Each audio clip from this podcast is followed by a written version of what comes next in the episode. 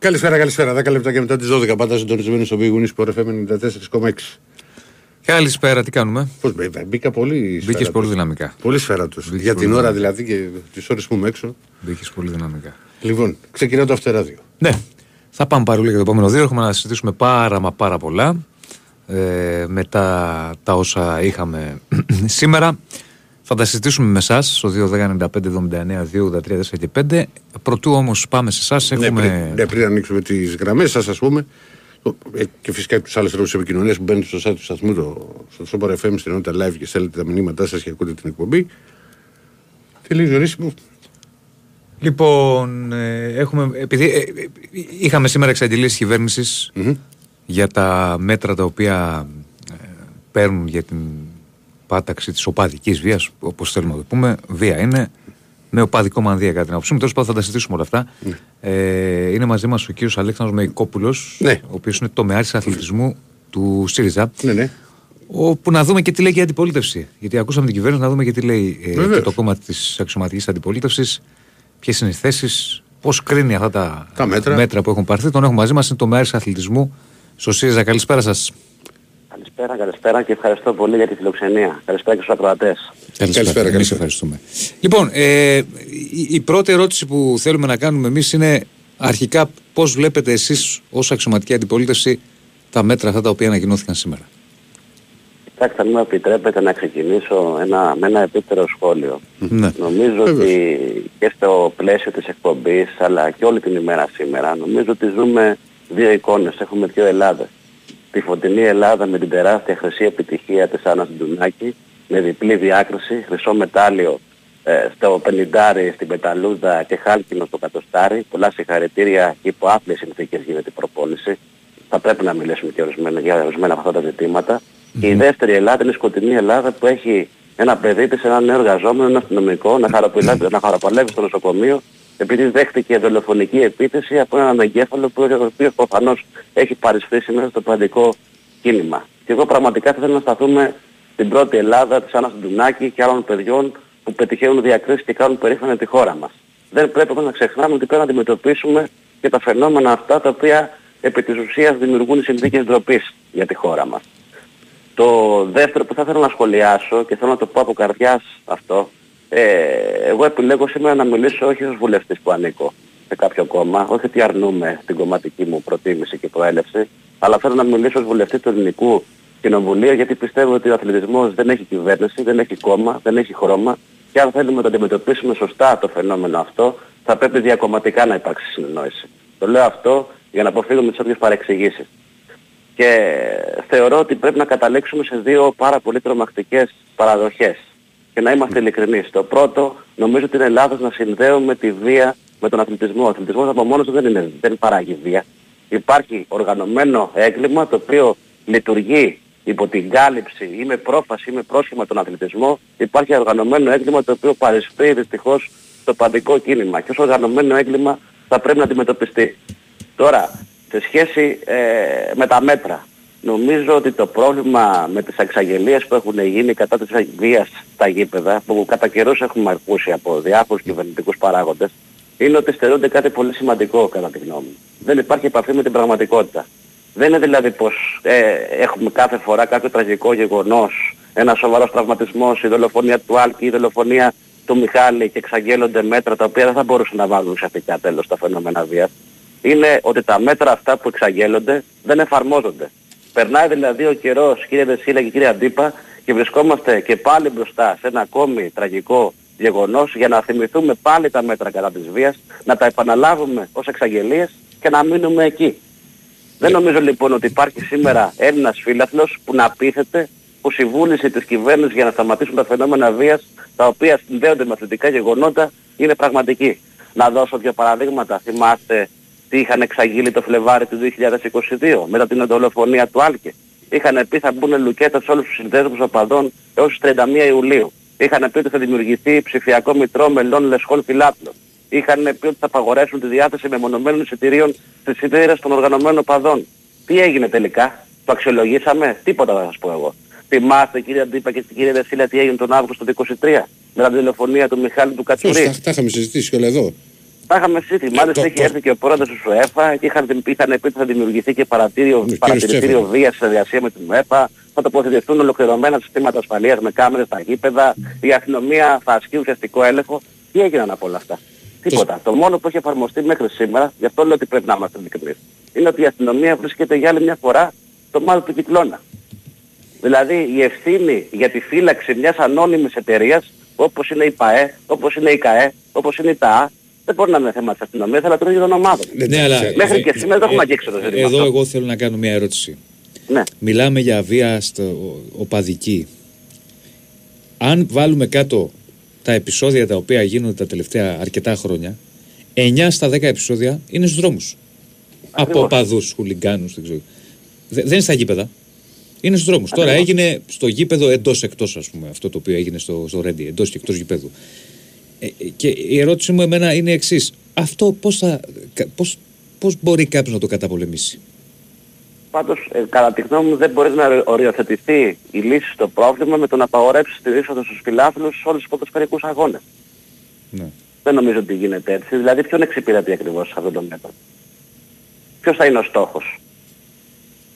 Δηλαδή, τι θα εμποδίσει οργανωμένους οπαδούς που σχετίζονται με το οργανωμένο έγκλημα να μεταφέρουν τα βία επεισόδια σε ένα άλλο αθλητικό γεγονός μαζικού αθλητισμού, στο πόλο, στο βόλεϊ, σε οποιαδήποτε άλλο αγώνα? Εγώ το καταλαβαίνω αυτό. Πώς ακριβώς θα τους εμποδίσει?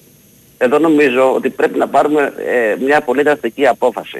Και θα επικαλεστώ, και ασφανή λίγο παράξενο και στους ακροατές ίσως και σε εσάς, την ανακοίνωση την ίδια της Πουασί, η οποία είπε ένα πολύ, πολύ σωστό πράγμα, ότι αν θέλουμε να εξαλείψουμε τη βία καταρχάς εντός του αγωνιστικού χώρου και πέρα εξ αυτού, θα πρέπει να γίνει άμεση απεμπλοκή της αστυνομίας από την ευθύνη διεξαγωγής των αθλητικών γεγονότων και να μεταβεβατεί ταυτόχρονα η ευθύνη αυτούσια σε όλες τις ΠΑΕ, σαν όλες δηλαδή αθλητικές εταιρείες. Ναι, αλλά και από την άλλη, όταν λέμε μετάθεση ευθύνης, εννοούν ότι αν υπάρξει επεισόδιο έχουν την πλήρη ευθύνη. Ναι, αλλά σε ποιο γήπεδο στην Ευρώπη γίνεται αυτό? Δηλαδή αστυνομία έχει πάντως όλη την Ευρώπη. Και όταν, ας πούμε, θα είναι ένα αθλητικό γεγονός που μπορεί να έχει 20.000 κόσμου ή 30.000 κόσμου, δεν γίνεται να είναι. Εντάξει, εντός αγωνιστικού χώρου, εντός γηπέδου να το καταλάβω, αλλά εκτός. Ναι, εκτός γηπέδου να είναι security. Εκτός γηπέδου πώς θα γίνει? Δηλαδή χωρίς αστυνομία, δεν ξέρω. Εκτός γηπέδου πάντα υπάρχουν αστυνομικές δυνάμεις, αλλά να μπορώ να κάνω ένα παραλληλισμό. Δηλαδή σε μια συναυλία μεγάλη που μαζεύεται 40.000 κόσμος, υπάρχει περιμετρικά του συναυλιακού χώρου αστυνομία, εκεί και δεν γίνονται επεισόδια.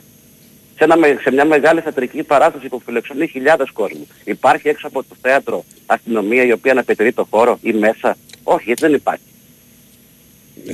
Εδώ λοιπόν πρέπει να είμαστε ειλικρινείς ότι τα επεισόδια που προκαλούνται και εκτός των αθλητικών γεγονότων, δηλαδή εκτός των γηπέδων, σχετίζονται με την ύπαρξη οργανωμένων παραβατικών συμπεριφορών, οι οποίες έχουν παρασπρίσει και με τους οργανωμένους συνδέσμους, οι οποίοι και πολλές φορές, κατά τη γνώμη μου, αγκαλιάζονται και χαϊδεύονται και από τις εταιρείες της ΠΑΕ. Να είμαστε ειλικρινείς. Δεν είναι πάντως μια θεατρική παράσταση το ίδιο με ένα ποδοσφαιρικό αγώνα. Όχι, δεν είναι. Προφανώς και δεν είναι. Αλλά εδώ θα πρέπει να το διαχωρίσουμε. Είναι ένα η ασφάλεια του ίδιου του αθλητικού γεγονότος, όπου εκεί έχουμε μέτρα τα οποία δεν έχουμε εφαρμόσει ποτέ. Γι' αυτό και βγήκαμε και τα προτείναμε, να υπάρχει ταυτοποίηση, να υπάρχουν αριθμημένα εισιτήρια, να υπάρχουν κάμερες υψηλής ευκρίνειας με σύστημα CCTV, να υπάρχουν ονομαστικές θέσεις. Γι' αυτό τα είπαμε αυτά. Να υπάρχει ακόμα και προκαθορισμένος αριθμός θεατών που θα μπαίνουν σε κάθε κερκίδα. Αυτά αφορούν την ίδια την ασφάλεια της διεξαγωγής του ίδιου του αγώνα εντός γηπέδου. Και το δεύτερο στάδιο έχει να κάνει και με την ίδια την αντιμετώπιση τέτοιων φαινομένων ως φαινόμενο οργανωμένου εγκλήματος. Εκεί προφανώς και έχει να κάνει η αστυνομία. Αλλά δεν μπορεί να μην υπάρχει καμία ευθύνη στις ανώνυμες αθλητικές εταιρείες. Και εντός και εκτός περιμετρικά δηλαδή του γηπέδου. Αν γίνει κάτι εκτός του γηπέδου, δεν πρέπει να έχει την ευθύνη η ανώνυμη εταιρεία. Εξαρτάται αυτό τώρα, το εκτός του γηπέδου και το εντός. Ναι, εντός άλλως υπάρχουν και τιμωρίες. Ναι, μα γι' αυτό υπάρχουν. Εκτός του γηπέδου. Το θέμα βέβαια είναι, επειδή επιμένω και λέω, πλέον το πράγμα έχει πάει εκτός. Έχουμε πάει στους δρόμους. Ναι, και μάλιστα και σε μέρες που δεν υπάρχουν και παιχνίδια. Ναι, ναι. Κατά την άποψή μου είναι πολύ πιο μεγάλο το θέμα. Γιατί χουλιγανισμός δεν υπάρχει μόνο στην Ελλάδα, υπάρχει παντού. Έτσι. Απλά ίσως εδώ λίγο το χαϊδεύουμε λίγο παραπάνω εντός εισαγωγικών.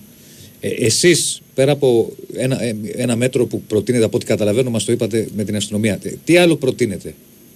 Δηλαδή, ακούσαμε σήμερα την κυβέρνηση. Εμείς καταθέσαμε ένα πλέγμα προτάσεων, το οποίο αφορά καταρχάς την ασφάλεια την ίδια της αθλητικής εγκατάστασης. Είπαμε να τοποθετηθούν συστήματα εποπτείας της εγκατάστασης με κάμερες υψηλής ευκρίνειας, να υπάρχει εγκατάσταση συστημάτων εισόδου για την ταυτοποίηση και την επικύρωση του ηλεκτρονικού νομοστικού εισιτηρίου. Είπαμε να υπάρξει θέσπιση ανώτατου ορίου εισερχομένων στα τμήματα θεατών.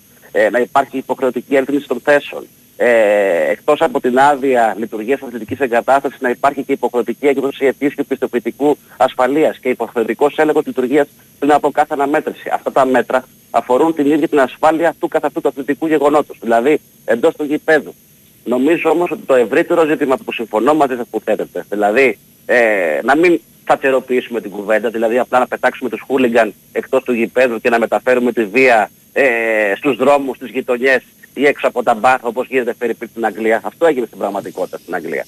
Εδώ θα πρέπει να υπάρξουν και μια προληπτική κατάσταση και σε επίπεδο εκπαίδευσης. Δηλαδή να υπάρξουν προγράμματα σε όλες τις βαθμίδες εκπαίδευσης σχετικά με την προαγωγή και την εμπέδωση υγιούς ηθηλατλής συμπεριφοράς. Να υπάρχει θεσμοθέτηση των fan projects. Είμαι σίγουρος πως έχετε ακούσει. Λειτουργούν σε άλλες ευρωπαϊκές χώρες όπου υπάρχει μια συνέργεια μεταξύ κοινωνικών λειτουργών αλλά και νέων οπαδών και παρέχονται συμβουλές για εκπαιδευτική, επαγγελματική αποκατάσταση σε νέους ανθρώπους που ασχολούνται με αθλητισμό. Θα μπορούσαμε να δούμε και τέτοια μέτρα. Όμως νομίζω ότι θα πρέπει να εξετάσουμε καταρχάς τη χρονικότητα. Είναι το πρώτο τι πρέπει να κάνουμε για την ασφάλεια του ίδιου του αθλητικού γεγονότος εντός των γηπέδων, σε όλα τα μαζικά αθλήματα και τι πρέπει να γίνει και στο θέμα της ευθύνης. Για μένα είναι πολύ σημαντικό το θέμα της ευθύνης. Εάν η ευθύνη μεταβιβαστεί στις ανώνυμες αθλητικές εταιρείες, πιστέψτε με, τουλάχιστον αυτή είναι η δική μου η γνώμη, θα προσέξουν πολύ περισσότερο το προϊόν το δικό τους. Πάντως, αν μου επιτρέπετε, ναι. Αυτά τα μέτρα τα οποία λέτε, που έχουν μια βάση και τα οποία τα είπε και σε μεγάλο βαθμό και η κυβέρνηση σήμερα, για τις κάμερες, σε έναν βαθμό σήμερα το πρωί. Ναι, ναι. Για τις κάμερες, για τα εισιτήρια, τα ονομαστικά κτλ. Αυτά τα μέτρα υπάρχουν. Δεν ξέρω ποια από αυτά και πόσα από αυτά σε κάθε γήπεδο, γιατί δεν μπορούμε να σε κάθε γήπεδο να το ξέρουμε, εφαρμόζονται. Δηλαδή και οι κάμερες υπάρχουν και τα ονομαστικά εισιτήρια υπάρχουν. Δεν ξέρω πού και πώς εφαρμόζονται. Φαντάζομαι, δεν μπορώ να το γνωρίσω, σε κάποια γήπεδα εφαρμόζονται. Σε κάποια με το ονομαστικό εισιτήριο μπορεί να βγάλω εγώ ένα και να το δώσω σε σένα. Ναι, οκ. Αυτό λέμε ότι πρέπει να απαγορευτεί η μεταβίβαση του εισιτηρίου. Ναι, θέλω να πω ότι το θέμα είναι εδώ και λίγο και η εφαρμογή. Γιατί εγώ, ας πούμε, πάω 40 τώρα, ακούω τα ίδια μέτρα 20 χρόνια, 25, και όταν έχουμε ένα επεισόδιο τα επαναφέρουμε, αλλά είναι τα ίδια μέτρα, δεν ξέρω αν εφαρμόζονται. Αυτό ακριβώς είπα και στην αρχή. Δεν νοσούμε από νομοθεσία. Έχουμε και επαρκή και σκληρή και αυστηρή νομοθεσία. Στην πράξη νοσούμε. Αυτή είναι η πραγματικότητα. Δηλαδή, να δώσω ένα παράδειγμα, με μονομένα εισιτήρια έξω από τις οργανωμένες θύρες δεν διακινούνται. Να είμαστε ειλικρινείς. Ναι. Διακινούνται. Υπάρχει νομοθεσία που τα απαγορεύει, υπάρχει. Ποιος το ελέγχει αυτό? Ερώτημα βάζω. Ναι, κατανοητό. Επαναλαμβάνω. Πώς θα το καταπολεμήσουμε όλο αυτό? Αυτή είναι η ουσία. Γιατί από προτάσεις και από μέτρα, ξαναλέω, ακούγονται πολλά και συνέχεια. Χρόνια. Πάλι όμως στην ίδια αφετηρία είμαστε. Δηλαδή, το έλεγα και πρόσφατα σε μια εκπομπή. Το έχω και άλλες φορές το έχουμε πει. Έβλεπα πριν κάνα μήνα ένα ντοκιμαντέρ για το χουλιγκανισμό στην Ελλάδα το 82. Οι συζητήσεις που κάνανε στο πάνελ μετά. Το 82. Εγώ δεν είχα γεννηθεί. Οι συζητήσεις που έκανα στο πάνελ μετά ήταν ακριβώς οι ίδιες συζητήσεις που κάνουμε τώρα, απλά με λίγο διαφορετική φρασιολογία, ξέρω εγώ, και ναι. Άλλη κοινωνία τότε κτλ. Αλλά τα ίδια πράγματα 42 χρόνια πριν. Ακριβώς. Για μένα αυτό είναι το μεγάλο πρόβλημα. Να σας δώσω ένα πολύ απλό παράδειγμα, το οποίο το ζούμε και το βλέπουμε και στους τηλεοπτικούς μας δέκτες. Βλέπουμε πόσους εφόδους έχουν πραγματοποιηθεί σε λέσχες οργανωμένων φιλάθλων που έχει βρεθεί, ας πούμε, πολεμικό υλικό. Όλοι έχουμε γίνει μάρτυρες. Που το παίζουν σε διάφορες εκπομπές, από ρεπορτάζ, ειδησιογραφικά. Εγώ ρωτάω το εξής. Ωραία, έγινε η έφοδος, καλώς έγινε, βρέθηκε το υλικό μέσα στο σύνδεσμο, καλώς βρέθηκε. Έκλεισε ο σύνδεσμος αυτός, έγινε προσωποποίηση των αντικειμάτων που καταγράφηκαν μέσα από την έφοδο, τον ιδιοκτήτη φερειπή της λέσχης, τον εκμισθωτή της λέσχης, τους ανθρώπους που βρέσκονταν μέσα στη λέσχη. Για αυτά υπάρχουν απαντήσεις? Δεν υπάρχουν απαντήσεις. Δεν ξέρουμε ποια είναι η συνέχεια της εφόδου, δεν ξέρουμε το αποτέλεσμα που παρήγαγε. Τι να πω, εγώ θα σας προτείνω να καθίσετε όλοι μαζί σε ένα τραπέζι. Δηλαδή, ξέρετε τι ρωτάμε αυτή τη στιγμή, αν η νομοθεσία που ψηφίζει η οργανωμένη πολιτεία εφαρμόζεται. Για να δούμε αν θα εφαρμοστεί, πρέπει η ίδια η πολιτεία να ελέγχει την εφαρμογή αυτού που θεσπίζει, αυτού που νομοθετεί. Εγώ θα σας προτείνω να καθίσετε όλοι μαζί σε ένα τραπέζι, μπας και βγει επιτέλους μια άκρη σε αυτή τη χώρα. Και να γίνει θέατρο, γιατί μου λέει ένας, μάλιστα εδώ και ένας φίλος στα μηνύματα, μου λέει στην Αγγλία γιατί είναι. Θέατρο, καλά, δεν είναι ακριβώς θέατρο. Εντάξει, δεν θα γίνει ποτέ θέατρο το ποδόσφαιρο, μην τρελαθούμε. Εντός του αγωνιστικού χώρου, ναι. Εκτός όμως γίνει... τον αγαπητό φίλο, τι έχει γίνει. Ναι, ναι, πάντως, δηλαδή, αν θέλετε να ψημούν, βία είναι εντός, βία είναι εκτός. Να πω κάτι λίγο στο φίλο αυτό, γιατί το ακούω πάρα πολύ αυτό το επιχείρημα. Συγγνώμη τώρα που διακόπτω, έτσι. Το ακούω το επιχείρημα ότι η Thatter εξηγείνα το αγγλικό ποδόσφαιρο. Να πούμε μια πραγματικότητα. Δηλαδή, η λογική ποια είναι, να πετάξουμε τους χούλιγκανς έξω από το γήπεδο και να μεταφέρουμε τη βία στους δρόμους, στις γειτονιές και στις pub, γιατί στην Αγγλία αυτό γινόταν. Δηλαδή αν αυτή τη στιγμή η λογική μας είναι να στείλονται ραντεβού θανάτου εκτός των γηπέδων, τότε συγγνώμη, αλλά είμαστε όλοι συνένοχοι αν τους συμβούν αυτά. Μα αυτό εξηγώ, ότι και εδώ, σε μεγάλο βαθμό αυτό έχει γίνει. Εντάξει, είχαμε τώρα στο Βόλο, είχαμε στο Ρέντι. Τα περισσότερα επεισόδια πλέον... Και ο τελικός στο μπάσκετ πέρσι δεν τελείωσε ποτέ. Ναι, ναι, ναι. Θέλω να πω ότι σε σχέση με παλαιότερα, τα εντός γηπέδου είναι λιγότερα, έξω γίνεται ο κάγος χαμός. Εγώ πιστεύω ότι αυτό το πράγμα δεν μπορείς εύκολα να το καταπολεμήσεις, γιατί αυτό το πράγμα θέλει δουλειά σε πρόληψη, σε παιδεία, σε εσένα, περάσουν χρόνια και αν και εφόσον. Συμφωνώ και είναι και θέμα κουλτούρας και νοοτροπίας, αλλά πιστέψτε με ένα πράγμα. Επειδή όσοι προκαλούν αυτά τα επεισόδια και εκτός γηπέδων φορούν μια φανέλα και κουβαλάνε ένα κασκόλ, όπου συνδέονται με έναν οργανωμένο μεγάλο σύνδεσμο και ο οργανωμένος σύνδεσμος λειτουργεί υπό την εποπτεία μιας ΠΑΕ, πιστέψτε με ότι αν μεταβιβαστεί η πλήρης ευθύνη στις ανώνυμες αθλητικές εταιρείες, θα δείτε και στο επίπεδο του εκτός γηπέδου παραβατικότητας έχει μείωση. Για να εναρμονίσουμε λίγο τις ποινές με τις ποινές που προβλέπονται από την ΟΕΦΑ.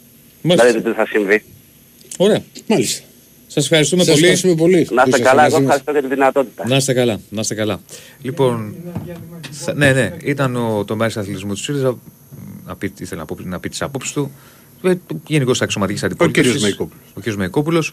Λοιπόν, θα ανοίξουμε τις γραμμές 2.10.95.79.283.45, έχουμε να κουβεντιάσουμε, να συζητήσουμε πάρα πολλά, πάμε διάλειμμα, επιστρέφουμε. 2.10.95, καλησπέριζουμε και τον κύριο Κώστα μας. Τι γίνεται? Γεια σας, παιδιά. Λοιπόν, πριν αρχίσουμε, ναι, έχουμε το πιο γευστικό δώρο από τα άγραφα 1977. Ένα χορταστικό τραπέζι δύο ατόμων με τα πιο λαχταριστά κρεατικά που τα άγραφα 1977 στα 46 χρόνια. Άγραφα 1977.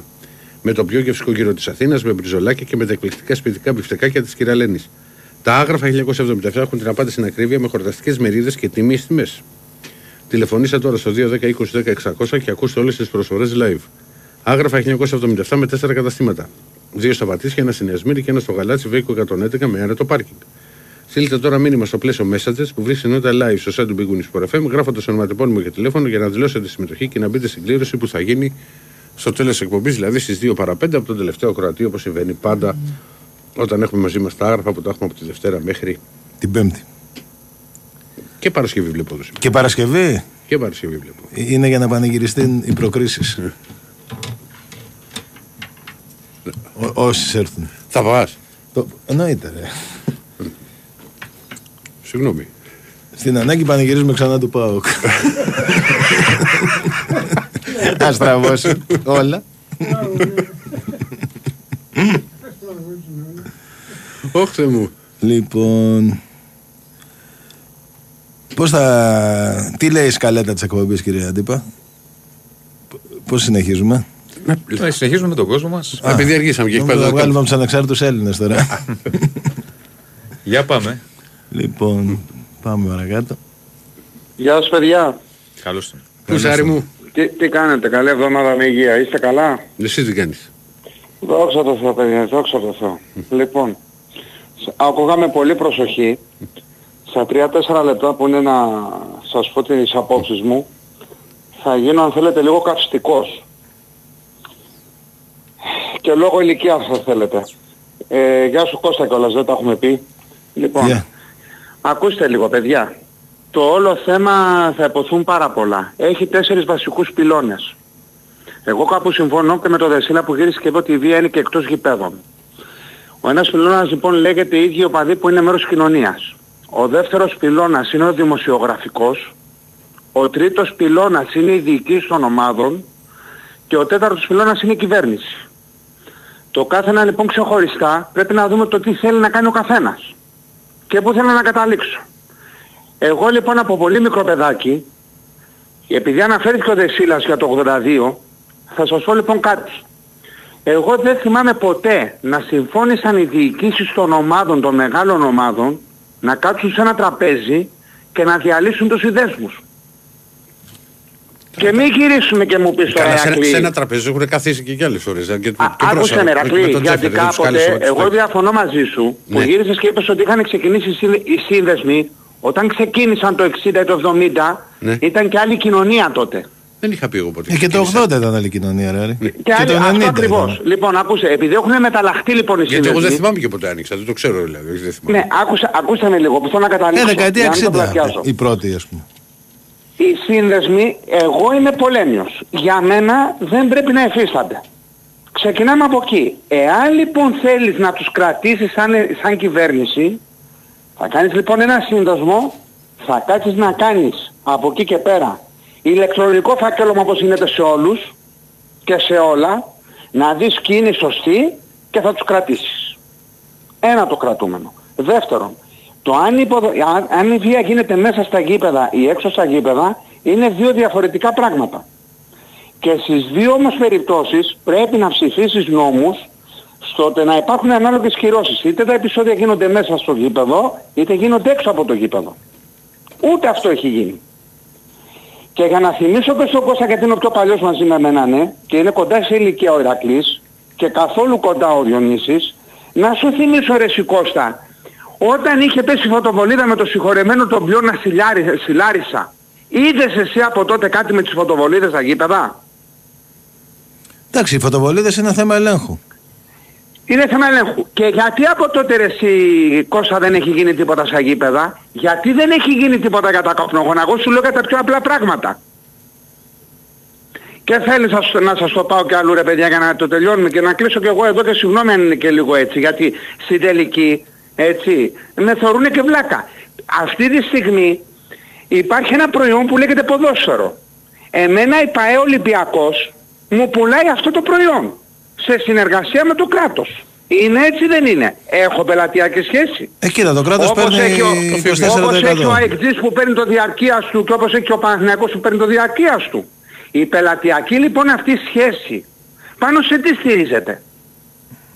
Εγώ δεν θα σας μιλήσω για διαφυγότα κέρδη με τις ΠαΕ και το τι μπορεί ενδεχομένως να χάνουν αν ήταν καλύτερο το πρωτάθλημα. Εγώ μιλάω σαν πελατειακή σχέση που οι ομάδες και οι διοικήσεις βγαίνουν και λένε ότι ελάτε να πάρετε διαρκεία στο καλοκαίρι. Τώρα είτε κάνει 2 εκατοστάρικα, είτε κάνει 3.000 ευρώ, απευθύνεται σε ένα ορισμένο κόσμο. Εμένα λοιπόν πώς μου προστατεύει αυτή τη στιγμή πάει ο Ολυμπιακός? Πείτε μου. Πώς προστατεύει ο Μελισσανίδης στην ΠΑΕ, τον κόσμο της ΑΕΚ? Γιατί εγώ ή είμαι χαζός δηλαδή ή δεν ξέρω εγώ τι μου γίνεται.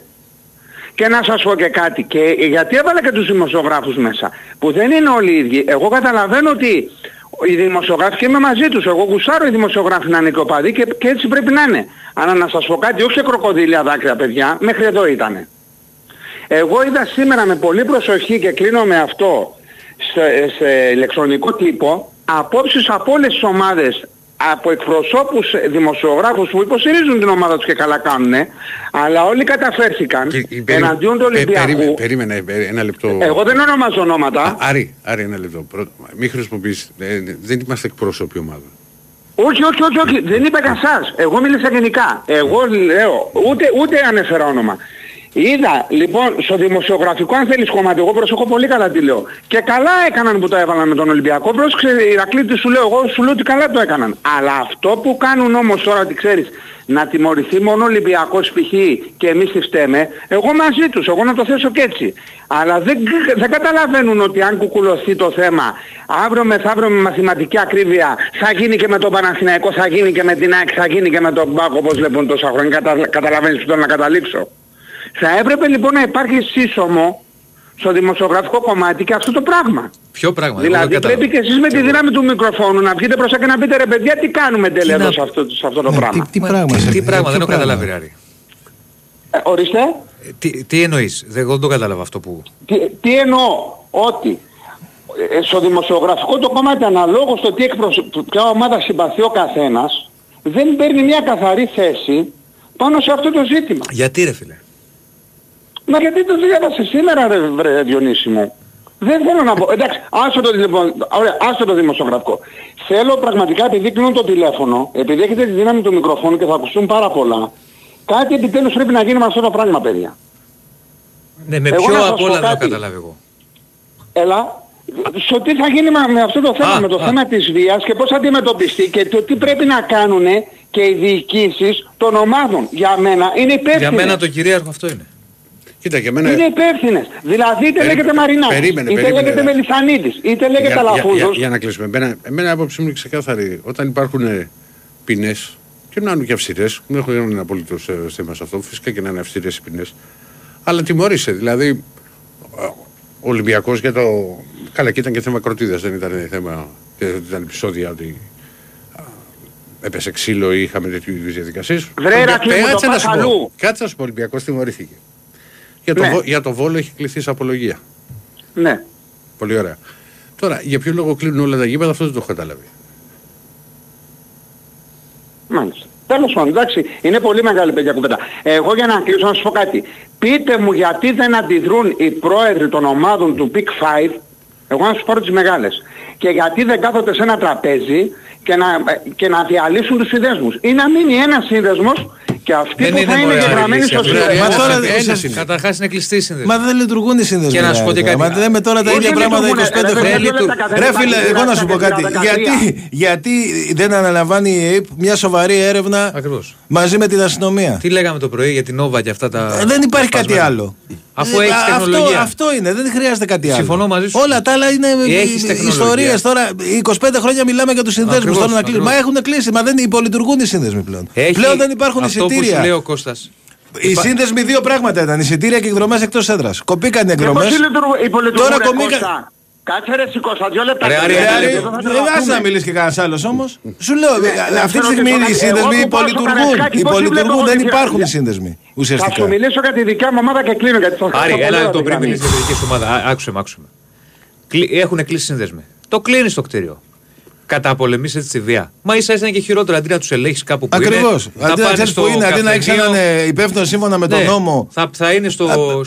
Να φοβάται τουλάχιστον ένας άνθρωπος. Στο πάρκο θα μαζευτούν στο σπίτι του Διονύση, του Κώστα, του Ηρακλή και θα, άμα θέλουν να κάνουν, θα κάνουν ό,τι κάνουν. Ένα αυτό. Δεύτερον, αυτό που σου λέει ο Κώστας, για μένα έχει μεγάλη αξία. Πλέον υπάρχει τεχνολογία που μπορείς να κάνεις πάρα πολλά. Και να υπάρξει επίσης επιτέλους ευθύνη αυτό που τα κάνουν, ούτε των ομάδων ούτε κανένας. Όπως πιάνεις. Άλλες πύρες, οργανώσεις, όπως θες πες το. Πρόσφατα πιάσανε σπήρα, τα λέγαμε το πρωί. Το είπα και εγώ το πρωί στην εκπομπή. Στο Δάσο. Δεν την έχω ακούσει την εκπομπή το πρωί. Όχι, δεν είναι να τα ακούσεις. Δεν λέμε κάτι μια σοφία. Όχι, βέβαια. Αλλά δεν μπορεί τώρα να έχουν εξεχνιαστεί τόσα και τόσα, ας πούμε, και να μην μπορεί να γίνει αυτό που είναι και πιο εύκολο. Ναι. Δηλαδή λόγω της φύσης των ατόμων και του εγκλήματος. Θέλω να προτείνετε κάποιες λύσεις εσείς, σκέφτεστε. Έτσι, γιατί εντάξει ακούμε κι εμείς. Δηλαδή πραγματικά, πώς θα βλέπατε εσείς ότι μπορεί να καταπολεμηθεί αυτό το πράγμα? Δηλαδή τι θα μπορούσε να γίνει εκτός από τις κάμερες? Εγώ δεν πιστεύω ότι στο 100% μπορείς να καταπολεμήσεις τη βία που τη λέμε οπαδική, γιατί από τη στιγμή που έχει βγει στο δρόμο, μόνο αυτό, μόνο να τους πιάσεις. Για μέσα στο γήπεδο. Μόνο να τους πιάσεις, μέσα στο γήπεδο αυστηρός έλεγχος. Αυστηρός. Να μην περνάει το παραμικρό. Δεν υπάρχει άλλη λύση. Έγινε Άρη, έγινε φίλε μου, να μιλήσεις και κανένας άλλος. Εκτός γηπέδου, για να εξαρθρώσεις όλο αυτό το πράγμα, αυτό που λέει ο Κώστας. Μέσω της τεχνολογίας, παρακολουθείς, συνομιλίες, τόνα τ' άλλα. Μα γιατί αυτό δεν γίνεται στα χρόνια, δεν καταλαβαίνω. Κάνεις την έρευνά σου εδώ και χρόνια, κάνεις την έρευνά σου σε ένα εύλογο χρονικό διάστημα και τους πιάνεις. Εντός γηπέδου, άλλη λύση από το να υπάρχει αυστηρότατος έλεγχος, προκειμένου να μην περάσει το παραμικρό μέσα, τι άλλο να κάνεις? Δεν περάσει τίποτα. Αλλά εκτός γηπέδου είναι το πιο δύσκολο. Γιατί εκτός γηπέδου. Συν τις κάμερες και αυτά, έτσι. Ναι, εννοείται. Μα αυτά τα δηλαδή πράγματα... και αυτό που λένε τώρα για τα ονομαστικά εισιτήρια. 100 φορές. Δηλαδή να ελέγχουν ταυτότητα σε κάθε εισιτήριο. Το θεωρώ ότι δεν έχει κανένα νόημα και δεν πρόκειται να γίνει κιόλας. Όχι. Αλλά αυτό που. Δεν υπάρχει άλλος τρόπος. Δηλαδή, ποιος άλλος τρόπος, πραγματικά. Και πρέπει να καταλάβουμε ότι δεν είναι μόνο φαινόμενο ελληνικό. Απλά εδώ, δυστυχώς, υπάρχουν κατά καιρούς διάφοροι παράγοντες που τους παραχαϊδεύουν. Εγώ το πιστεύω ακράδαντα αυτό. Και αυτό είναι πρόβλημα. Γιατί το κάνεις χειρότερο. Τι είπες, Τάκη? Ένα διαλυματάκι. Ναι, πάμε. Ρίχτω. Η Winsport FM 94,6. Πιστεύουμε ότι κάθε άθλημα είναι συγκλονιστικό. Κάθε γκολ, κάθε παιχνίδι, κάθε πόντος, κάθε φάση. Από αυτά που μένουν στην ιστορία, ως εκείνα που θα μπορούσατε απλά να προσπεράσετε. Έτσι, όποιο κι αν είναι το άθλημα, όποια κι αν είναι η στιγμή, με την Bet365 τίποτε δεν είναι συνηθισμένο. Ρυθμιστής ΕΕΠ. Συμμετοχή για άτομα άνω των 21 ετών. Παίξε υπεύθυνα. Big Win Sport FM 94,6. Ραδιόφωνο με στυλ αθλητικό.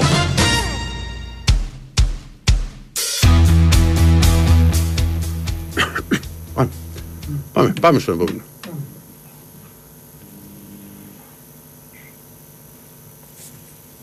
Ναι. Ναι, καλησπέρα. Καλησπέρα. Τέλειωσα από την περιοχή του ζωγράφου. Ναι. Αγαπητέ Ηρακλή. Ναι. Σε σένα θέλω να μιλήσω. Βεβαίως.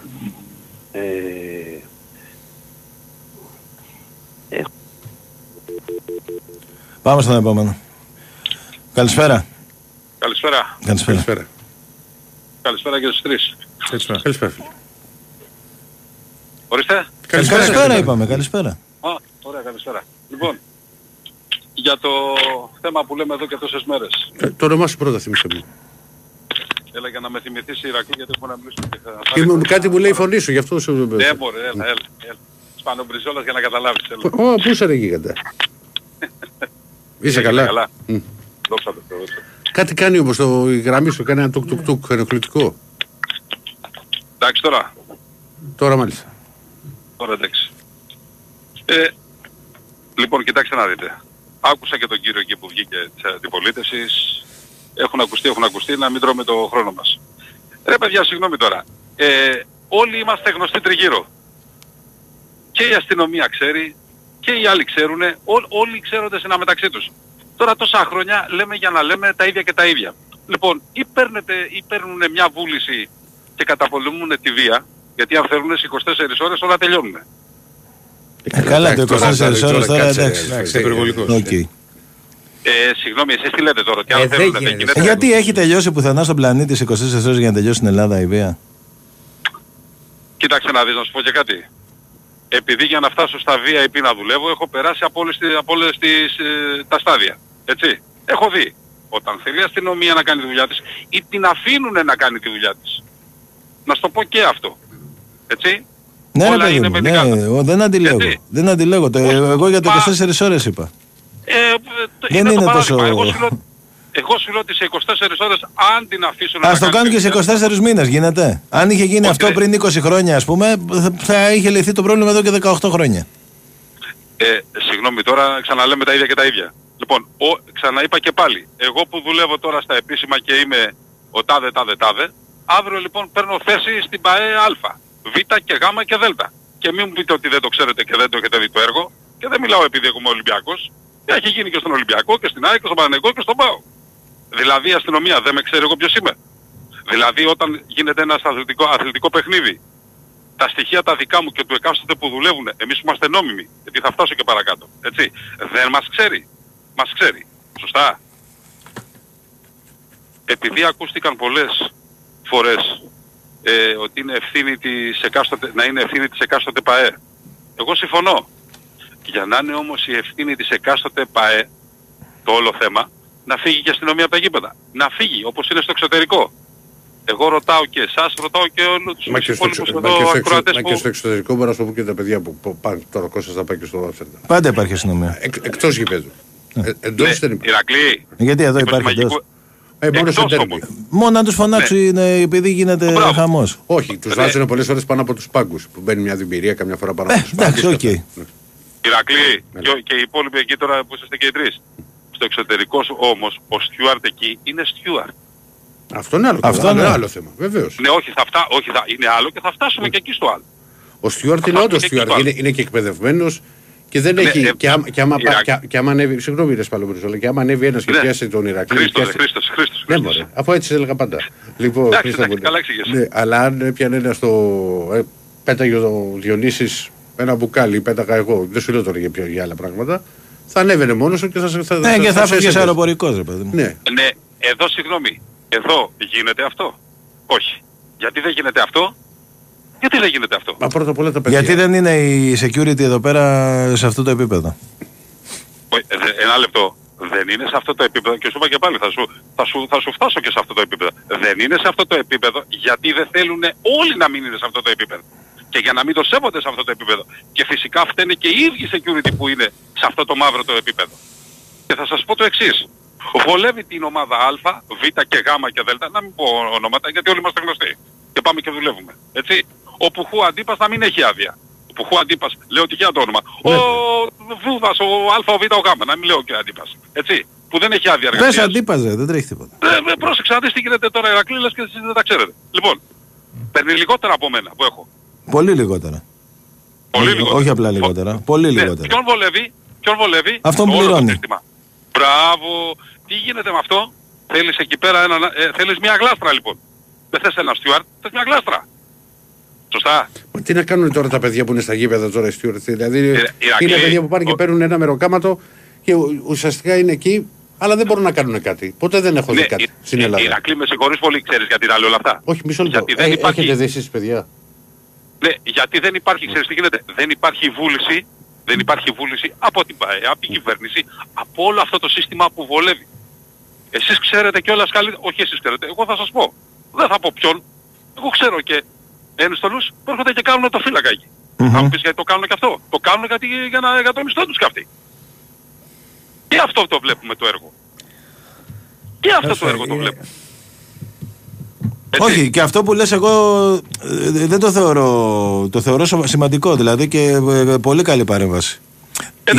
Για το επίπεδο των, γιατί είναι κρίμα και για κάποια παιδιά δηλαδή, έχουν φάει ξύλο παιδιά, έχουν ακροτηριαστεί λόγω απειρίας και λόγω αδυναμίας να κάνουν κάτι ρε παιδί μου. Γιατί αυτή η δουλειά δεν είναι τόσο, ξέρεις τι, σε συναυλίες που έχω πάει, εκεί βλέπεις πραγματικούς στιούαρτ πως τους λες.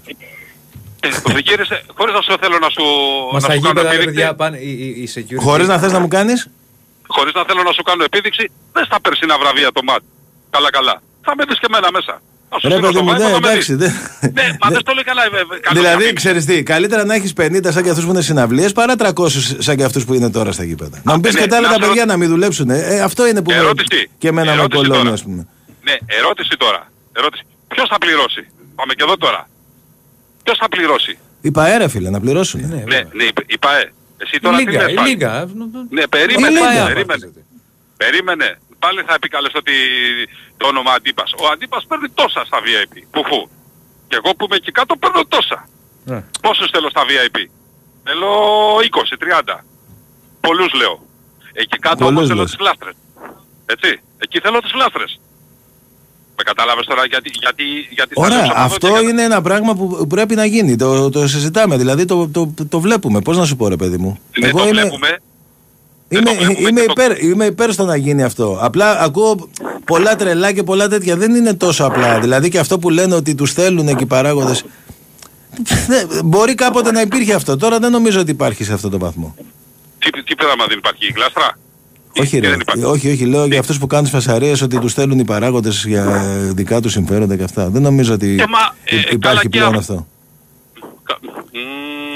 Φίλε, δεν είναι αυτοί οι καλοί πελάτες. Άλλοι είναι οι καλοί πελάτες. Αυτοί που χάνουν τώρα τα παιχνίδια, χωρίς να φταίνουν σε τίποτα. Ωραία, τώρα εγώ θα πάω τώρα και σε εδώ και σε αυτή την κατάσταση. Δεν μπορώ, συγγνώμη τώρα. Έκλεισε τώρα, λέει, για 2 μήνες. Αυτοί που κάνουν τα επεισόδια δεν είναι καλοί πελάτες. Δεν λέω αυτούς που πάνε και φωνάζουν για την ομάδα. Μιλάω για αυτούς που κάνουν τα επεισόδια, έτσι. Μην παρεξηγηθώ τώρα και. Στο επιτροχάτι να μην τρώω το χρόνο. Είπανε τώρα ότι κλείνουν 2 μήνες στα γήπεδα. Ωραία. Ρωτάω κι εγώ εσάς, πετε μου κι εσείς τη γνώμη σας. Ξέρετε αυτό τι στοιχίζει σε αυτούς τους άνθρωπους, πόσα μεροκάματα χάνονται. Γιατί πόσοι άνθρωποι δουλεύαν εκεί πέρα. Πάρα πολύ. Και πόσοι πλέον δεν θα δουλεύουν. Και δεν είναι μόνο τα παιδιά αυτά που ανέφερες εσύ. Είναι και τα παιδιά που είναι έξω από το γήπεδο που μπορούν να φτιάξουν ένα σάντουιτς.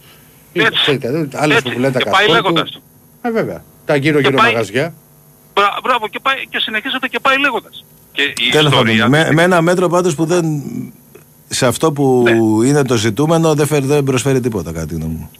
Μα χαίρομαι πολύ. Δηλαδή τώρα ξέρετε τι γίνεται. Τώρα, δηλαδή σκέψου ας πούμε ότι θα γίνει παιχνίδι και η Φυσιά Πανατολικός χωρίς κόσμο για αποφυγή από επεισοδίων. Δηλαδή είναι ανέκδοτο έτσι. Και τώρα συγγνώμη πάλι. Κάνω κι εγώ τη χαζή ερώτηση. Δηλαδή τώρα όλα τα άλλα τα ευρωπαϊκά παιχνίδια έχουν κόσμο, εκτός του Ολυμπιακού δεν έχει κόσμο.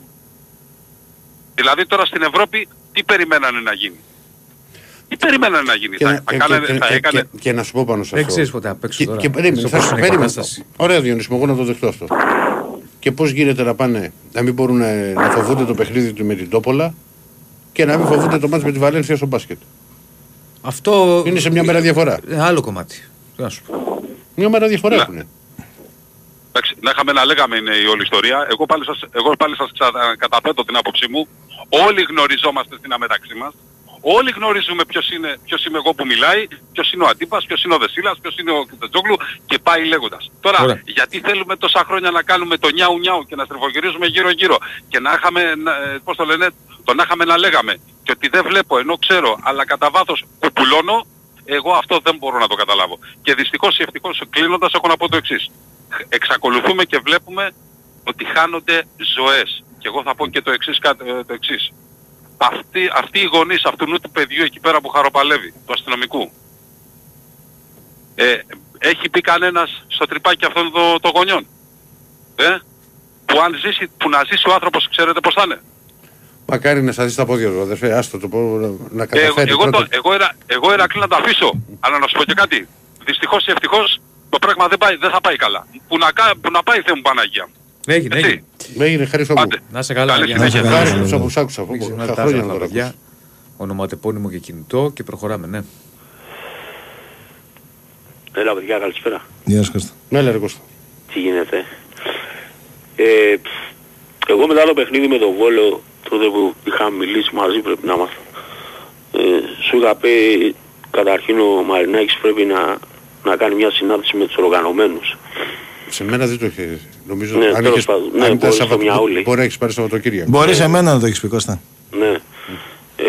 Χωρίς να ξέρω τι θα γίνει μετά από κάνα δυο μέρες, γιατί είχε ξεκινήσει μια βεντέτα μεταξύ των Ολυμπιακών και της αστυνομίας. Άλλο θέμα αυτό, ότι από τότε που βάλαν την αστυνομία στα γήπεδα, ούτε αυτοί το θέλανε με βάση και την ανακοίνωση που βγάλανε, με αποτέλεσμα σε οτιδήποτε περιστατικό γινόταν δεν δρούσε καλά η αστυνομία και το έχουμε δει και στα κλειστά στο Μαρούσι με τα κρυγόνα με αυτά με αποτέλεσμα ξέρεις πως γίνεται, έχουμε μεγαλώσει μέσα στους οργανωμένους και ξέρουμε ότι θυμάμαι και εγώ παλιά υπήρχαν μερικά χρόνια που υπήρχε μεγάλη ησυχία αλλά υπήρχαν και χρόνια ξέρω εγώ που κάτι ξεκίνησε σε ένα γήπεδο με την αστυνομία και πήγαινε σε ρί. Έτσι γι' αυτό είπα ότι δηλαδή και αυτό με το να κλείσουν οι σύνδεσμοι και να τους αφήσει τελείως ανεξέλεκτους, γιατί αν πάρει μια γραμμή ο σύνδεσμος από τον πρόεδρο που θα ξεκινήσει αυτό, για αυτούς λέω να έχουν μια συνάντηση και που είναι παιδιά τέρμα και μιλάω για γύρω από το γήπεδο και μέσα στο γήπεδο. Τώρα το έξω παιδιά είναι αλλού από Ευαγγελίο, είναι αυτά της κοινωνίας, τώρα θα βλέπεις 13 χρονών και πάνε και κλέβουνε. Δεν μπορεί, δεν σου το Ολυμπιακός ούτε η ΑΕΚ ούτε κανένας. Δηλαδή θα πλακωθούν συγκεντρωμένα είτε σχολεία μεταξύ τους είτε γήπεδα. Είτε μεμονωμένα. Αυτό είναι αλλού Παπαευαγγέλιο. Λοιπόν, γι' αυτό είπα, αν συναντηθούν οι πρόεδροι και βάλουν μια γραμμή στους συνδέσμους και στους οργανωμένους, δύσκολα να κουνηθεί κανένας οργανωμένος, δηλαδή να έστω και καπνογόνο να πετάξει. Θα φάει πολύ ξύλο και το έχουμε δει επανειλημμένα αυτό το πράγμα. Εκτός αν βρεθεί κανένας σουρωμένος, ξέρω εγώ, και είναι ένα μεμονωμένο περιστατικό, αυτό δεν μπορείς και πάλι να το ελέξεις. Έτσι. Ένα αυτό πρέπει να είναι αυστηρές οι ποινές για αυτούς που κάνουν κάτι, γιατί και η αστυνομία ρωτήσει σου λέει και ξέχωρα από το γήπεδο και αυτά έχουμε δει αστυνομικό που σου λέει να κυνηγήσω τον κλέφτη τι και την άλλη μέρα είναι έξω. Δηλαδή ξέρουν και αυτοί σου λέει γιατί να μπω εγώ στη διαδικασία αυτή αφού η ποινή του θα είναι ελάχιστη. Γι' αυτό λέμε αυστηρές ποινές. Τότε είπα και με το Καραϊσκάκη, με το Παναθηναϊκό ότι για μένα Δεν μπορεί να φταίει η ομάδα. Σε 30.000 κόσμο ένας βρέθηκε, ένας ήταν επιτσιρικάς τελικά. Έτσι. Και να σου κάνει τέτοιο μεγάλο κακό. Κάμερες παντού. Και αυτό που είπατε, όχι αστυνομία στο γήπεδο, εκπαιδευμένους security όπως είναι το πρότυπο της Αγγλίας. Ξέρουμε πολλά περιστατικά. Πετάξανε, τους λέγανε, υπήρχαν Έλληνες και τους λέγανε στο Μάντσεστερ, παιδιά μη διανοηθείτε να πετάξετε το χαρτάκι. Θα σας σηκώσουν, δεν θα το καταλάβετε, θα βγείτε έξω από το γήπεδο και δεν πρόκειται ας πούμε να γλιτώσει κανένας. Και αν τυχόν το περιστατικό είναι μεγάλο, τότε να παρεμβαίνει η αστυνομία, έτσι. Αυτό πιστεύω εγώ. Εντάξει, έξω από τα γήπεδα είναι και, το είπαμε και πριν, Κώστα μου, έξω από τα γήπεδα και στο εξωτερικό υπάρχει αστυνομία. Εντάξει, ναι, έξω από τα γήπεδα, αυτό σου λέω, γιατί κοίτα να δεις. Από τότε που ήρθε η αστυνομία ξεκινήσανε και τα επεισόδια. Και οι αστυνόμοι δεν το θέλανε και δεν ψάχνανε και κανέναν, ναι, που έπρεπε αυτοί να ψάχνουν στα γήπεδα. Βλέπαμε, ας πούμε, περνάγανε καπνογόνα, μετά εντάξει σταμάτησε τον καπνογόνα, αλλά αυτό, όλα αυτά πώς τα περνάγανε. Δεν ψάχνονται. Έτσι. Οπότε, από το να υπάρχει η παρουσία της αστυνομίας και να κινδυνεύει να γίνει ανά πάσα στιγμή, ξέρω εγώ, ένα κακό μεταξύ τους, άστους διακριτικά και βάλε όμως εκπαιδευμένους security, που να ξέρει ο άλλος ότι άμα κάνει κάτι θα βγει έξω από το γήπεδο και θα έχει ποινές, έτσι. Και κάτι άλλο τώρα που δεν μου άρεσε, ακούω ας πούμε από χθες, δηλαδή αν τιμωρηθεί ο Ολυμπιακός το θέμα θα λυθεί. Ή υπάρχει ομάδα, ξέρω εγώ, και οργανωμένη ομάδα που δεν έχουν... Πρέπει να τιμωρηθεί ο Ολυμπιακός για τα επεισόδια και πιθανόν θα τιμωρηθεί και με τον Βόλο. Οι άλλοι γιατί να τιμωρηθούν. Και με το δίκιο σου το λέγες ρε Κώστα, εσύ σου λέει δεν φταίει η ΑΕΚ. Εντάξει, τώρα το συγκεκριμένο. Μπορεί να φταίει ένα μήνα, ρε παιδί μου, και να τιμωρηθεί. Σου λέω. Δεν έχει να κάνει. Παντού έχουν γίνει. Εσύ πιστεύεις ότι αυτό το μέτρο βοηθάει σε αυτό που. Όχι, εννοείται. Για αυτό που λέω. Για μένα αυτά τα τέσσερα που είπα. Τώρα είναι Ολυμπιακός. Αύριο μπορεί να είναι ο άλλος. Ναι, αυτό σου λέω. Αυτό το πράγμα δεν είναι μεμονωμένο. Μα το ίδιο, μα είπα και εγώ στην αρχή, αν άκουσες, που είπα ότι να υπάρχουν οι ποινές. Να είναι και αυστηρές, δεν με απασχολεί. Βλέπεις ότι. Εγώ σου λέω ότι τιμωρήθηκε ο Ολυμπιακός. Δεν θα λυθεί το πρόβλημα. Δεν μπορεί να λυθεί. Σε εξηγώ ρε παιδί μου ότι πρέπει να προχωρήσουμε κανονικά. Δεν χρειάζεται όλοι οι άνθρωποι που έχουν πληρώσει τα διαρκείας τους σε όλες τις ομάδες. Ναι, και αυτό που λέγατε προηγουμένως, δηλαδή κόψανε τους να πάνε οι οπαδοί του Ολυμπιακού με την Τόπολα και την άλλη μέρα ξέρω εγώ έχει μπάσκετ. Δηλαδή εκεί δεν θα πάνε οργανωμένοι. Δηλαδή βλέπεις κάτι πράγματα που είναι τελείως για γέλια ρε παιδιά. Και εντάξει, υποτίθεται είμαστε ένα κράτος δημοκρατικό, ευρωπαϊκό. Δηλαδή, εντάξει τι να πω, ποιο το σκεπτικό τους δηλαδή. Ή τα κόβεις όλα, δεν είναι λύση αυτή. Δηλαδή τι μετά από 2 μήνες θα λυθεί το πρόβλημα. Τέλος πάντων, δεν να πω. Απλά περαστικά στο παλικάρι που δεν έφταγε σε τίποτα, είτε είναι αστυνομικός, είτε είναι φιλάφρος, είτε είναι οτιδήποτε. Τι να πω. Λοιπόν, αυτά. Άντε, καλή συνέχεια. Στέλνετε και άγραφα, πάμε στο διάλειμμα. Γιατί πήγε 1 η ώρα και επιστρέφουμε. Και επιστρέφουμε, ναι. Λοιπόν, συνεχίζουμε κανονικά 2.19.5.79.2.83.4.5. Δεύτερη ώρα της εκπομπής. Στέλνετε κανονικά για άγραφα. Ονοματεπώνυμο και κινητό. Να κάνουμε την κλήρωση στο φινάλε. Για πάμε. Ναι. Έλα ρε μάγκες. Καλώς τον. Γιώργο εσύ είσαι. Ναι μωρέ. Πού είσαι ρε Γιώργο. Μα να σου πω τώρα. Χάθηκες ρε. Τώρα θα τα ακούσετε και οι τρεις. Και ξέρεις ότι σας αγαπάω και τους τρεις. Πιο πολύ από όλους τον Κέτσε. Έχω μια ιδιαίτερη συμπάθεια στον Κέτσε. Ρε παιδιά, δεν παίρνω τηλέφωνα. Γιατί πιάνουν το τηλέφωνο και μιλάνε μισή ώρα ο καθένας. Δηλαδή ήμαρ τώρα ας πούμε. Παίρνω στον Αρατζιά, παίρνω στον Μπάμπη, εξυπηρετούμε. Εδώ τώρα το έχω παρατηρήσει και εκνευρίζομαι και δεν παίρνω. Ο Άρης, ο πρώτος, ακούγομαι. Ναι. Ο Άρης ο πρώτος, ο οποίος είναι συμπάθεστατος, είπε 6 φορές είπε και με αυτό κλείνω. Κλείσε ρε φίλε, και με αυτό κλείνω και με αυτό κλείνω. Τέλος πάντων. Το λέει συχνά ο Άρης αυτό, η αλήθεια είναι αυτή. Ναι ρε παιδί, και δεν κλείνει. Τι κάνετε. Καλά φίλε. Καλά εσύ. Λοιπόν, εγώ θα πω, επειδή κατηγορώ τους άλλους που μιλάνε πολύ, εγώ θα είμαι πάρα πολύ γρήγορος και παρακαλώ να είναι και οι άλλοι πιο γρήγοροι. Όχι την ιστορία της ζωής τους κτλ. Παιδιά, επειδή ο μεγαλύτερος από όλους σας, όχι ότι είμαι σοφότερος, αλλά είμαι μεγαλύτερος, όσο υπάρχουν ιδιωτικοί στρατοί, τα ίδια θα βλέπουμε. Από εκεί είναι το πιο σοβαρό απ' όλα. όσο υπάρχουν αυτοί οι άνθρωποι οι οποίοι συντηρούν με 1.000 τρόπους και καθοδηγούν με 1.000 τρόπους παιδιά σαν και αυτόρα προχθές το παιδί το 18άρικο, που υπάρχουν και άλλα παιδιά σαν και αυτά, όσο υπάρχουν ιδιωτικοί στρατοί, αυτά θα συμβαίνουν. Τώρα οι κάμερες και τα αυτά και η security και τόνα και τα άλλα αυτά είναι μέσα στο γήπεδο. Όταν γίνονται τα ντου έξω από το γήπεδο, τι να τις κάνεις κάμερες και τι να κάνεις στο security. Τα περισσότερα ντου γίνονται έξω από το γήπεδο.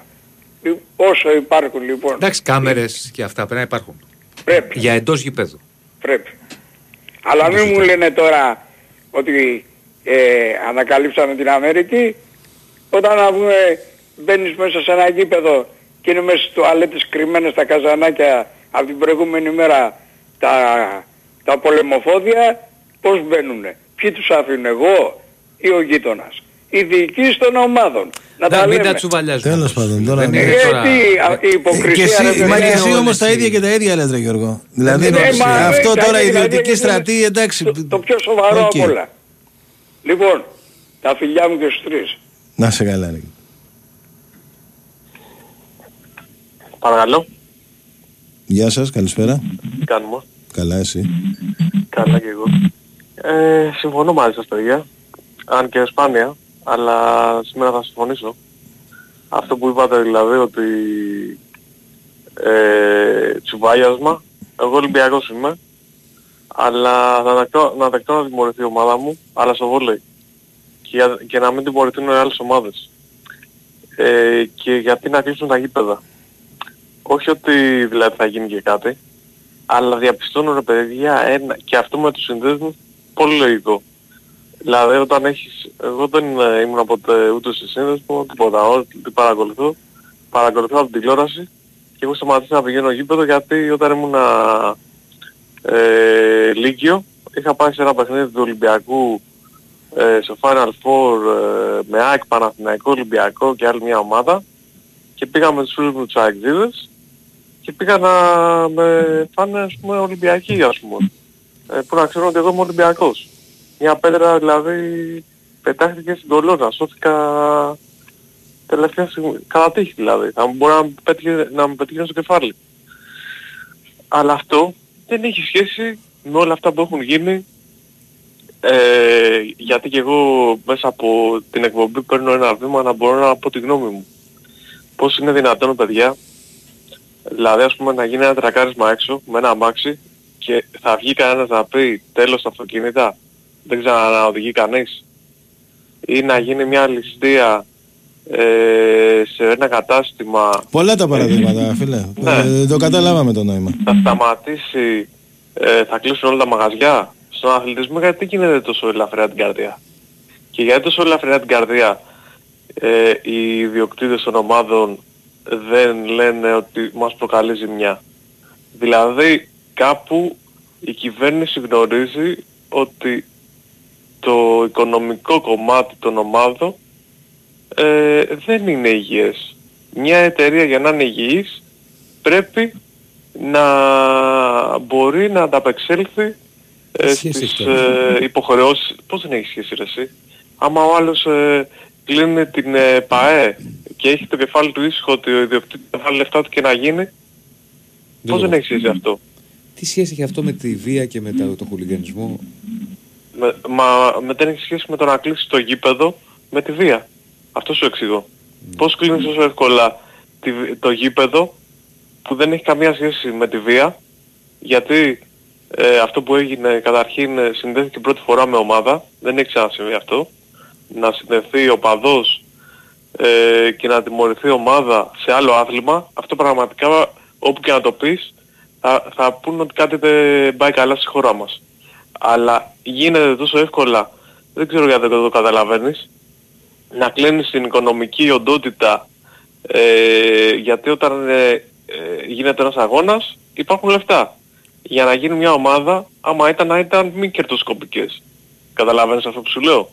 Δηλαδή αυτή τη στιγμή που είναι ανώνυμες εταιρείες σημαίνει ότι έχουν σκοπό το κέρδος. Το να κλείνεις λοιπόν εύκολα μια ανώνυμη εταιρεία και να μην υπάρχει από τις διοικήσεις των ομάδων όλων μια Ενώ στο μπάσκετ έγινε αυτό. Ο Γιαννακόπουλος είπε παιδιά θα με καταστρέψετε άμα μου κλείσετε το γήπεδο. Στο ποδόσφαιρο γιατί δεν έγινε αυτό ρε παιδιά? Υπήρχαν αντιδράσεις. Δηλαδή ο Γιάννης Αλαφούζος... Όχι για το οικονομικό κομμάτι. Δεν ξέρω. Εγώ για το οπαδικό κομμάτι έγινε. Ότι καλά μου κόβεται την ομάδα μου πάνω που ανεβαίνει. Οι ιδιοκτήτες σκέφτονται ότι θα έχουν σημεία. Τι λες τώρα? Εγώ δεν εξέλαβα κάτι τέτοιο. Συγγνώμη κιόλας, αλλά δεν εξέλαβα κάτι τέτοιο. Πιστεύω ότι 100% το σκέφτονται. Και για ποιο λόγο κάνανε στον κύριο Μαρινάκη αυτό να φύγει από τη Super League? Δηλαδή συνδέσανε και τον οπαδό. Κάτσε να δούμε. Σύνδεσε κυβέρνηση, στοχοποίησε τον Ολυμπιακό. Εγώ παιδιά δεν είμαι οπαδός, εγώ είμαι φιλάθλος. Αλλά όταν βλέπω παράλογα πράγματα, πραγματικά φύγουν από τα ρούχα μου. Είναι δυνατόν να στοχοποιείς έναν που έκανε μια ενέργεια και με τη φωτοβολίδα που αυτό σημαίνει ότι ήθελε, μπορεί να το σκότωνε, έτσι δεν είναι? Η ευθείας βολής δεν μπορεί να σκοτώσει. Αλλά αυτό δεν είχε γίνει παιδιά και με το Φιμπόκασον. Τότε γιατί δεν είχε γίνει κάτι? Ήταν φωτοβολίδα. Άκουσε. Ευθείας βολής είχε γίνει και στην ΑΕΚ. Και στην ΑΕΚ δεν είχε γίνει που είχε βγάλει ένα σωμάδι του.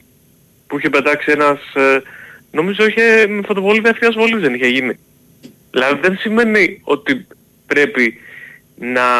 Το θέμα είναι... Άκουσα. Αυτά μπορεί να γίνονται από χουλικάνους. Το θέμα είναι και οι διοικήσεις. Πώς το αντιμετωπίζουν. Δηλαδή, αν θες την άποψή μου, οι ανακοινώσεις του Ολυμπιακού και της ΠΑΕ και του Ερασιτέχνη ήταν απαράδεκτες. Γιατί ήταν απαράδεκτες εσύ? Εγώ πραγματικά λέω μπράβο στην ανακοίνωση που βγάλατε. Γιατί αν με το ίδιο κομμάτι που πετάει ο άλλος την ευθεία βολής, άμα ο άλλος που πετάξει καπνογόνο, εγώ θα πάει σε μια πορεία. Δεν έχω ξαναπάει μετά σε πορεία. Πήγα σε μια πορεία τότε παλιά με τα μνημόνια. Και έφαγα τέτοιο καπνογόνο, δάκρυγόνο. Και λέω ρε παιδιά θα πεθάνω εδώ πέρα. Δηλαδή πραγματικά δεν μπορούσα εγώ αν είχα πρόβλημα υγείας και πολλοί άλλοι συνάνθρωποι μας που πηγαίνουν κάτω και κάνουν πορείες και πετάνε οι άλλοι τα δακρυγόνα ή πετάνε με τα γκλόπ, μπορεί να σου ανοίξουν το κεφάλι φυσικά, και να μείνεις στον τόπο. Φυσικά, αλλά συζητάμε για κάτι διαφορετικό τώρα. Δεν είναι διαφορετικό εσύ. Εγώ απλά βλέπω ότι είναι μια κατάσταση γενικευμένη κατά του Ολυμπιακού, γιατί στοχοποιήθηκε πάλι ο Ολυμπιακός και το είπανε και ευθέως. Αφού γίνανε σε 3 μάτς του Ολυμπιακού τα επεισόδια ρε φίλε. Ναι ρε εσύ Κώστα. Τι δηλαδή και από ποιον στοχοποιήθηκε? Όλες οι ομάδες στοχοποιήθηκαν. Καταρχάς όλες οι ομάδες στοχοποιήθηκαν. Αυτό δεν ξαναγίνει ποτέ. Οι διαιτητές, όταν σε διαδικούσαν οι διαιτητές τα έργα δεν γινόντουσαν, δεν μπαίναμε σε οπαδί σας. Καταλάβεις τι λέω? Δηλαδή, ναι, καταρχάς υπάρχει διαφορά... Επειδή ο Ολυμπιακός ότι αδικείται. Ωραία, έχει την αίσθηση. Η κυβέρνηση θα μπορούσε, αφού επεμβαίνει σε τόσα πολλά θέματα, να πει εγώ θα ορίζω παιδιά αυτόν που θα διευθύνει την έποκα τους διαιτητές. Αφού λοιπόν θέλει να πάει το μαχαίρι στο κόκαλο, θα πρέπει να ορίσει τους διαιτητές η κυβέρνηση. Καταλαβαίνεις? Οκ, έγινε φίλε, είσαι εκτός θέματος. Είσαι εκτός θέματος φίλε, χάνουμε την ώρα μας. Πάμε παρακάτω. Είσαι εκτός θέματος φίλε, όταν αν θες να μιλήσεις σοβαρά ξαναπάρε. Πάμε παρακάτω, καλησπέρα. 5 λεπτά έλειψε. Τι λέει να ορίζει η κυβέρνηση τους διαιτητές? Τι θέλεις? Λοιπόν, ναι, έχουμε το πιο κυστικό δώρο από τα άγραφα 1977, ένα χορταστικό τραπέζι 2 ατόμων με τα πιο λαχταριστά κρατικά, που τα άγραφα 1977 σας προσφέρω εδώ και 46 χρόνια. Άγραφα 1977 με το πιο κυστικό γύρο της Αθήνας, με μπριζολάκια και με τα εκπληκτικά σπιτικά μπιφτεκάκια της Κυραλένης. Τα άγραφα 1977 έχουν την απάτη στην ακρίβεια με χορταστικές μερίδες και τιμές. Τηλεφωνήστε τώρα στο 210-20-10-600 και ακούστε όλες τις προσφορές live. Άγραφα 1977 με 4 καταστήματα. 2 στα Πατήσια, ένα Συνιασμίρι και ένα Σοκαλάτσι Βέικο 111 με άνετο πάρκινγκ. Στείλτε τώρα μήνυμα στο πλαίσιο Messages που βρίσκεται στην ενότητα live στο site του Big Wings for FM, γράφοντας ονοματεπώνυμο και τηλέφωνο για να πείτε στην κλήρωση, η οποία θα γίνει στο τέλος της εκπομπής, δηλαδή στις 4:55 από τον τελευταίο ακροατή. Για πάμε. Ναι. Πάμε. Ναι. Χαίρετε. Καλημέρα. Γεια σας Αλέξανδρε. Εγώ κατάλαβα ένα πράγμα σήμερα. Ήταν πολύ πρόχειρο δουλειά αυτή που έγινε από την κυβέρνηση. Άμα ήταν κάτι σωστά γραμμένο, δομημένο και μελετημένο, θα έπρεπε να γίνει ως εξής. Αυτό που είπανε, δικαίωμά τους είναι, κυβέρνηση είναι, ό,τι θέλει κάνει κάθε φορά κάθε κυβέρνηση, αλλά θα έπρεπε να έχει προβλέψει και τους αγώνες του κυπέλου, όχι μετά να γίνει ερώτηση, ο πρόεδρος θα πήγε σε κάποιον γράφει μήνυμα από κάποιον εξειδικευμένο για τα αθλητικά θέματα, και το μαλλιώτα και αυτό, Όχι το απόγευμα να βγαίνει ο Βρούτσης, ο οποίος, παρένθεση, αν το ρωτούσε κάποιος, δεν σας χειρε Βρούτση. Προσαλτισμού είστε. Τα τελευταία 3 χρόνια που είχε πάρει το πρωτάθλημα. Και πήρε πέρσι στην Ευρωλίγκα. Να βάζει κάτι αστοιχειώδη. Δεν θα ξαναπαντήσει 100%. Κλείνει η παρένθεση. Και βγαίνει τα απόγευμα και λέει ο Βρούτσης, γιατί δεν είχαν καν κοιτάξει τα προγράμματα. Α, λέει και στο βόλιο, ξέρετε, δεν το έγραψε έτσι, αλλά ο Ολυμπιακός θα παίξει χωρίς κόσμο. Το Σάββατο. Δηλαδή κάναν 2 μέρες και δεν κοιτάξαν έστω το πρόγραμμα. Και αλλά τιμώρησαν τον Ολυμπιακό, καλά κάνανε, δικαιωμάτων δεν θα πρέπει να το έχουν αυτό. Το προετοιμάσει τόσο προχειροδουλειά, δεν μπορούσε να ξαναυπάρξει. Αναφέρθηκε, δεν θα πω όνομα, δεν υπάρχει λόγος, γιατί απαγορεύουν να λέμε ονόματα, αναφέρθηκε ότι η κυβέρνηση στοχοποιεί τον Ολυμπιακό, με ικανοποίηση αυτό αναφέρθηκε, και στη συνέχεια ότι ο ΠΑΟΚ, Κάρης, ΑΕΚ και Παναθηναϊκός απομονώνουν το Βαγγέλη Μάνεκ Super League. Αυτό υπόθηκε από τον αδελφό σας. Αυτό είναι ρεπορτάζ. Καλά, αυτό δεν έχει... Δεν είναι άποψη, είναι ρεπορτάζ. Ισχύει αυτό. Δεν είναι ρεπορτάζ. Κάνανε πρόταση μορφής. Ήταν η άποψή του. Η άποψή του ήταν η πρόταση μορφής. Μας τρελάνεις. Το σχόλιο ότι απομονώνουν το Βαγγέλη Μάνεκ Super League. Αφού του κάνανε πρόταση μορφής. Όταν ανέφερε τα νέα της ομάδας. Ναι, αλλά κάνανε πρόταση μορφής σου λέω. Ναι. Το σχόλιο ότι απομονώνε, με ικανοποίηση το έλεγε. Γιατί απαγορεύεται καταρχάς να έχει κάποιος ικανοποίηση. Αυτά δεν απαγορεύεται. Τότε τι το λες, τι θες να μας πεις δηλαδή. Θέλω να πω λοιπόν, ο Ολυμπιακός τιμωρήθηκε. Πάτε με το θέμα του ότι έπεσε μια ακροτίδα και ο Χουάνκαρ είχε τα θέματα ακοής. Ναι. Τιμωρήθηκε. Για τον αγώνα του Βόλου ο Ολυμπιακός... Έχει κλεισίσει απολογία. Ναι, έκλεισε απολογία. Μπορεί και να τιμωρηθεί. Το κλίμα τώρα έτσι πως είναι το κλίμα, μπορεί να τιμωρηθεί. Καλά, και χωρίς το κλίμα μπορεί να τιμωρηθεί. Καλά, ναι, εννοείται. Ναι, όταν έχουμε το κλίμα και το κλίμα και χωρίς το κλίμα, τιμωρηθεί. Εντάξει, ρε φίλε, δηλαδή. Σπάνια τέτοιας έκτασης επεισόδια περνάνε χωρίς τιμωρία. Γι' αυτό το λέμε. Το ότι όλοι τιμωρούνται τη στιγμή αυτή, βλάπτει τον Ολυμπιακό, όχι μόνο τους υπόλοιπους. Γιατί και όλοι έχουν κάνει τελευταία χρόνια. Δεν πιάνουμε τελευταίες 40 μέρες και τιμωρούμε. Προφανώς τιμωρούνται αναδρομικά οι ομάδες. Ναι, με μια διαφορά φίλε μου, δεν έχει ξαναγίνει ποτέ αυτό το πράγμα. Δηλαδή να τιμωρηθούν όλες οι ομάδες για επεισόδια που έχουν γίνει σε συγκεκριμένα παιχνίδια άλλων ομάδων τέλος πάντων. Μα ο Ολυμπιακός για αυτά τιμωρήθηκε και θα τιμωρηθεί αν πρέπει να τιμωρηθεί. Μισό ρε Αλέξανδρε, αν δεν κάνω λάθος, είχε γίνει μια φορά τότε μετά το μάτι κυπέλλου ΑΕΚ Ολυμπιακός που είχε κλείσει ο Κοντονής τα γήπεδα. Εννοείται. Τι εννοείται ρε παιδιά. Είχε γίνει μετά το Ολυμπιακός Κράτος και εκείνη και είχαν γίνει και κλεισμένα. Το Ολυμπιακός. Το 16. Μετά το ΑΕΚ Ολυμπιακός, το 0-1, στο κύπελο, είχε κλείσει τα γήπεδα Κοντονής και είχε γίνει το Ολυμπιακός Ξάνθη και κλεισμένων. Δεν το θυμάμαι. Το 16. Το 16. Οκ. Εδώ μιλάμε για 2 μήνες βέβαια. Ναι βέβαια. Δεν διαφωνώ, αλλά σου λέω είχε γίνει. Το τελικό έγινε όποτε θέλαμε, μαλάξαμε τους υπόπτες, υπήρχαν ορχιστρωμένοι. Αν θυμάσαι αρθογραφία, ότι πρέπει να παίξει ο διαιτητής ο συγκεκριμένος ο Σιδηρόπουλος. Πάμε βρε στο σήμερα, Αλέξανδρε. Πάμε λοιπόν. Έπρεπε έτσι να γίνει. Και έξω πολύ σωστά έγινε. Ερώτηση Κώστα προς εσένα. Ο Αυγενάκης θυμάμαι δεν σου άρεσε. Σου άρεσε ο Ραβρούτσης. Κοίτα από τον Αυγενάκη, ο πύχης είναι πολύ χαμηλά. Σίγουρα μου αρέσει περισσότερο. Είναι αγκαλιά με κάποιους κρυμμένους πρόεδρους. Σου αρέσει ο Βρούτσης.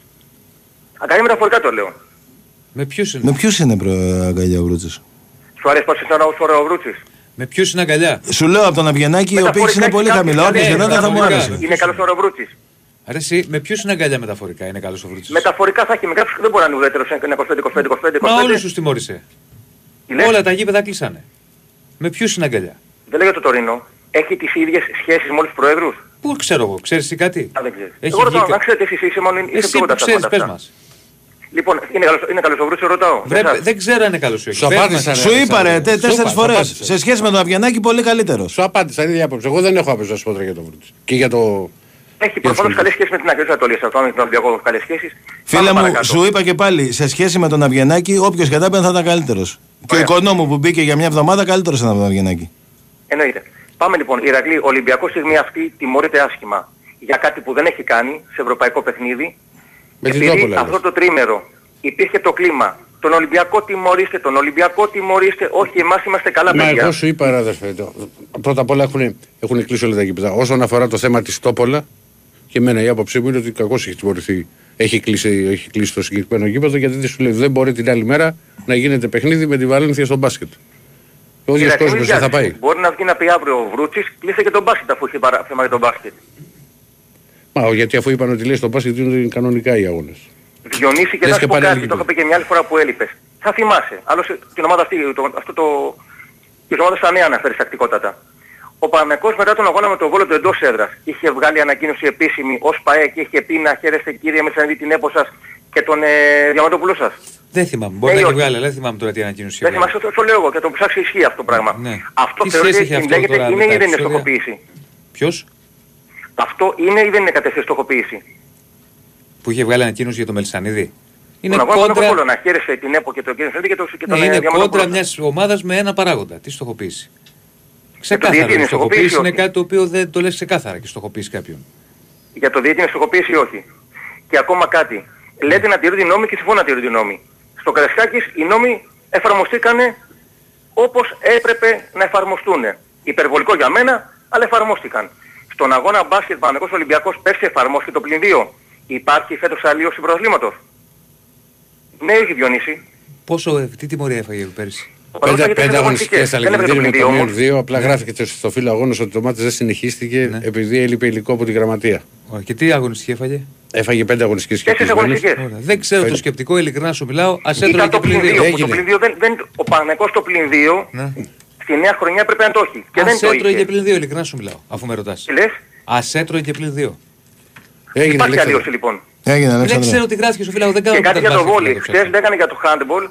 Και σωστά λέγανε, αν παίξει άκρη ο Ολυμπιακός χωρίς κόσμο, η άκρη είναι αλλίωση. Γιατί είναι δύο ομάδες. Και στο βόλι είναι δυόμιση μας. Μεταξύ αυτών είναι Ολυμπιακός Παναθηναϊκός οι δύο ομάδες. Ο Ολυμπιακός αυθαιρέτως τιμωρείται από την κυβέρνηση να παίξει Παναθηναϊκό χωρίς κόσμο. Καλά, θα τιμωρηθεί και από το πειθαρχικό. Άστρο, Κώστα, θα ικανοποιηθείτε. Βλέπω υπάρχει μια ικανοποίηση. Καμία ικανοποίηση. Οργή υπάρχει. Εδώ κινδυνεύει ένας. Και μην μιλάς για τους άλλους, δεν ξέρεις τι σου γίνεται. Ναι, δεν μπορείς να μιλάς. Όχι, δεν μπορείς να μιλάς για μένα, φίλε μου. Γι' αυτό σου λέω δεν ξέρεις τι σου γίνεται. Όχι γενικά. Δεν μπορείς να μιλάς για μένα. Μου λες έχεις μια ικανοποίηση. Καμία ικανοποίηση. Οργή έχω. Αλέξανδρε, θα σου ξαναπώ. Σταμάτα να έχεις το ύφος του ξερόλα. Δεν είσαι ξερόλα. Έχεις πολύ λίγα. Καλό βράδυ. Πάμε παρακάτω. Πάμε στον επόμενο. Ναι.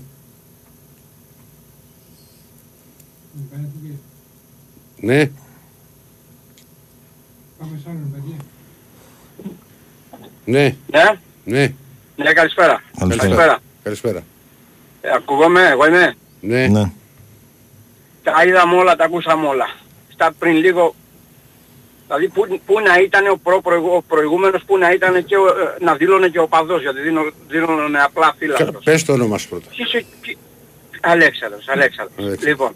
Εδώ έχει πιάσει γάγρανα και εμείς προσπαθούμε να ξύσουμε το κακάδι πάνω. Παιδιά, πριν 20 χρόνια, όταν το παιδί αυτό το 35χρονο το αστυνομικό ήταν 14 χρονών, έγινε κάτι στη Ριζούπολη. Δεν βγήκε ένας να καταδικάσει και να πει έχει γίνει αυτό. Έχει μείνει έτσι.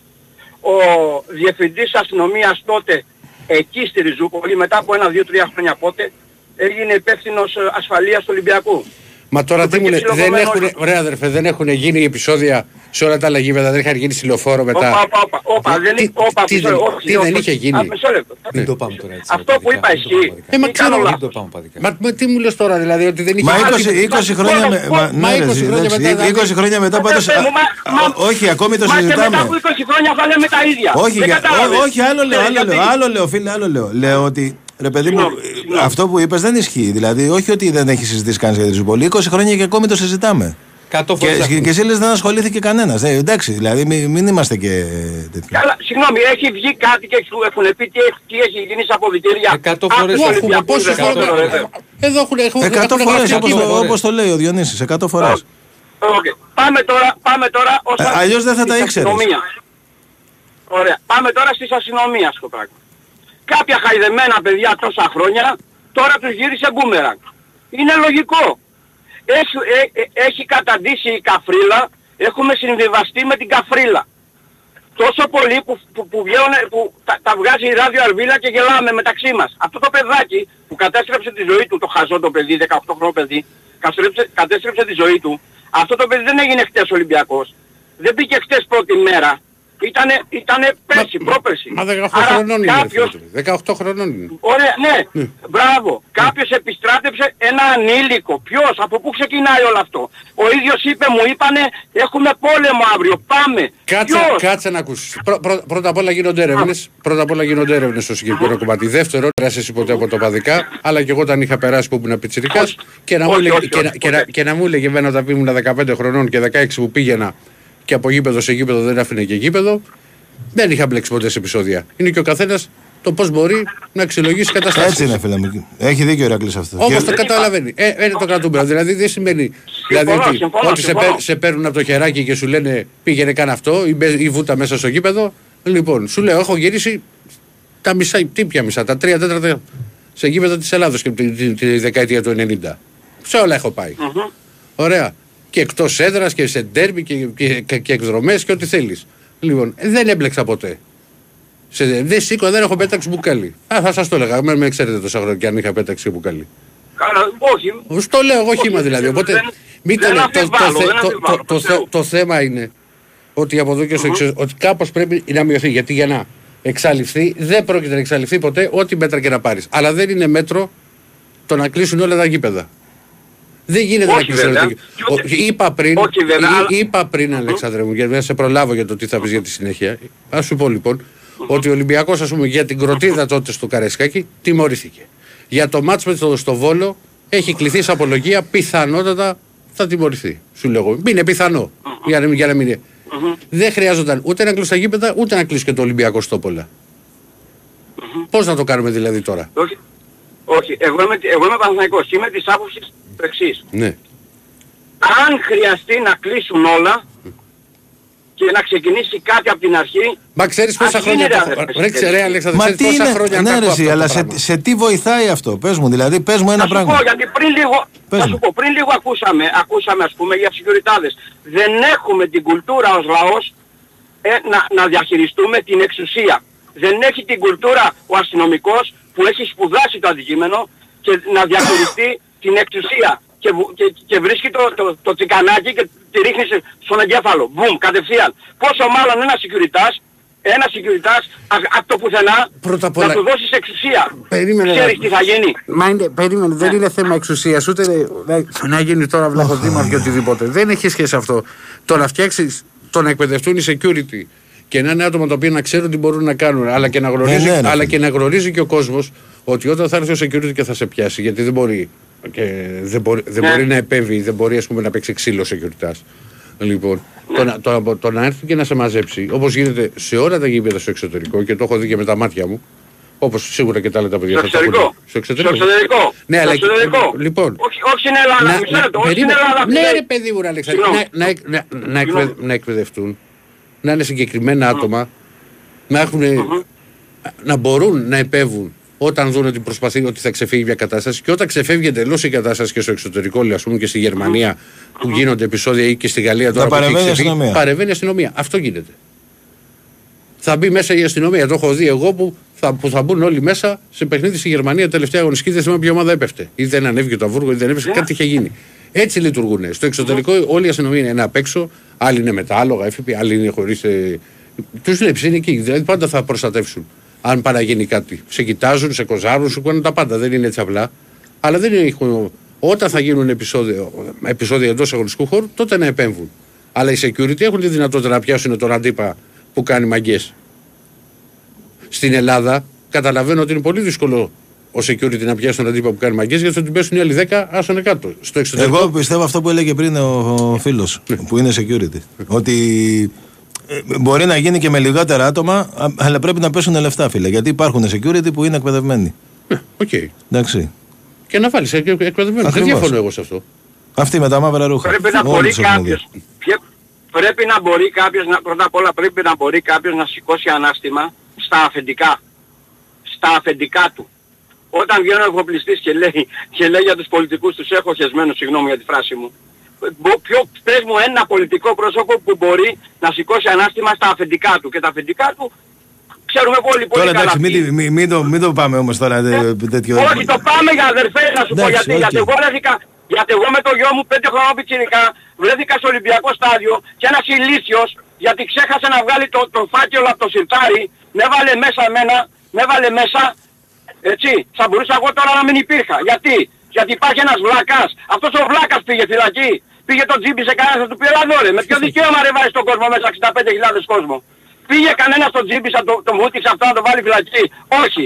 Όσο δεν πάει λοιπόν να γίνει αυτό το πράγμα και όσο πεθαίνει κόσμος και φωνάζουμε μετά τον Καραμαλή άξιος, θα είναι 45 χρόνια Sport FM και θα λέμε ρε γαμώτο τι έφτεξε. Μετά από 20 χρόνια κάποιο άλλο παιδί που είναι τώρα 14 χρονών και μετά θα είναι 35 αστυνομικός θα είναι πάλι στην εντατική και θα λέμε τα ίδια. Έγινε, εντάξει φίλε μου. Να είσαι καλά. Έχουμε διάλειμμα. Πάμε διάλειμμα και επιστρέφουμε.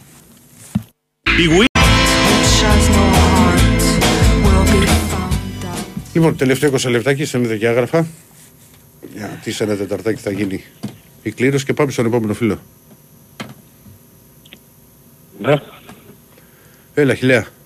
Γεια σου, παιδιά. Γεια σου, Χιλέα. Μου επιτρέπετε να σας πω μια ιστορία. Ανάλογα. Λοιπόν, εντάξει, ανάλογα, θα το κρίνετε. Πριν από περίπου 10 χρόνια, σε ένα σύνδεσμο που είχα, που συμμετέχω και είναι τιμή μου να συμμετέχω από μικρό παιδί, είναι κάικη. Λοιπόν, πρακτικά ο σύνδεσμος Εκκλής. Της Αθήνας, Ναι, πρακτικά ο σύνδεσμος Εκκλής. Έτσι όπως αντιλαμβάνεστε. Δηλαδή δεν είχε χώρο να μαζευτεί. Λοιπόν, παίζαμε με το, αν δεν κάνω λάθος, χίλια συγγνώμη γιατί όσο σας περίμενα μου ήρθε στο μυαλό, γιατί γέλαγα. Πέσαμε το Λεβαδιακό εκτός έδρας την Κυριακή. Λοιπόν, πού να δούμε το μάτς, γιατί δεν μαζευόμαστε. Ξέρεις, είναι ο Κώστας, ξέρει, είναι άνθρωποι οι οποίοι είναι μεγάλοι άνθρωποι, ξέρω εγώ και λοιπά. Δεν έχω καμία σχέση με χολικανισμούς. Και πήγαινες και βλέπεις τα παιχνίδια. Ναι ρε παιδί, πήγαιναν οι άνθρωποι και παιδιά βέβαια και πιο νέα παιδιά. Λοιπόν, ανοίγω παιδιά, το συνεννοούμαστε και με τον Γιαννάκη. Ανοίγω, λέω θα έρθετε σπίτι, επειδή έχω χώρο κλπ. Ανοίξω την πόρτα η γυναίκα μου και έβλεπε, δεν ξέρω αν έχετε δει ελληνικές ταινίες καμιά φορά, περνάκα, συγγνώμη, παιδιά 35 άτομα. Στο σπίτι σου? Ναι, 35 άτομα. Δεν σου κάνω πλακά, ρώτα το Γιάννη, εσύ Κώστα ξέρεις. Σε μένα ήταν καμιά εικοσαριά κάποτε. Λοιπόν, 35 άτομα. Τι θέλω να πω με αυτό. Όποιοι πιστεύουν, ειλικρινά, το λέω με αγάπη και τους τυπώ φιλικά την πλάτη, ότι οι σύνδεσμοι, εγώ έχω δώσει παραδείγματος χάρη το ποινικό μητρό για να πάρει άδεια ο σύνδεσμός μου. Εγώ σας μιλάω τώρα. Εντάξει. Και προχθές ήταν και ο φίλος μου στην αστυνομία, ας πούμε, γιατί τον είχα καλέσει για επικούς λόγους. Λοιπόν, όποιοι θεωρούν ότι κλείνοντας οι σύνδεσμοι, και ειδικά τέτοιοι σύνδεσμοι, έτσι, όπως και συνέβη στην επαρχία που πραγματικά παίζουν τεράστιο ρόλο. Για όλες τις ομάδες. Λοιπόν, ότι θα εξαλειφθεί το φαινόμενο της βίας και όχι μόνο θα εξαλειφθεί, ότι δεν θα γίνει πολύ χειρότερα τα πράγματα, πλανάτε πλάνη νικτρά. Θα μου πεις κάτσε ρε μεγάλε. Εσύ που το σκέφτεσαι ως χαβαλές αυτό, αυτοί οι οποίοι παίρνουν τις αποφάσεις δεν το σκέφτονται. Αυτό, επειδή εγώ δεν μ' άρεσε η συνωμοσιολογία, ειλικρινά τις συχαίνομαι στη ζωή μου. Λοιπόν, αυτό με κάνει πολύ θυμωμένο και πολύ προβληματισμένο από σήμερα. Είναι τόσο εξόφθαλμη, παραδείγματος χάρη τιμάει, ξέρω εγώ, τον Ηρακλή, αυτό το οποίο είπε που αν και φίλος αγαπάει ρε παιδί μου άνθρωπος στον Ολυμπιακό και δεν είναι εννοείται αυτό το πράγμα, ο καθένας πιστεύει αυτό που θέλει. Λοιπόν, το είπε ο Χριστιανός ότι κοίταξαν κάτι, δεν έχω καταλάβει γιατί κλείνουν όλα τα γήπεδα. Όχι, και το Ολυμπιακό το λέω. Και για το Ολυμπιακό το λέω. Και για τον Ολυμπιακό όσον αφορά το ευρωπαϊκό του παιχνίδι τουλάχιστον. Όχι, για όλα τα γήπεδα. Ολυμπιακός, κοίτα να δεις. Ο Ολυμπιακός έχει νεκτήσει. Το ευρωπαϊκό του παιχνίδι. Καταρχήν. Για όλα τα άλλα υπάρχουν νόμοι. Αυτό είπα. Υπάρχουν κανονισμοί. Κοίτα, ο Ολυμπιακός ούτως ή άλλως ήταν το μάτς με την ΑΕΚ θα ήταν και κλεισμένο.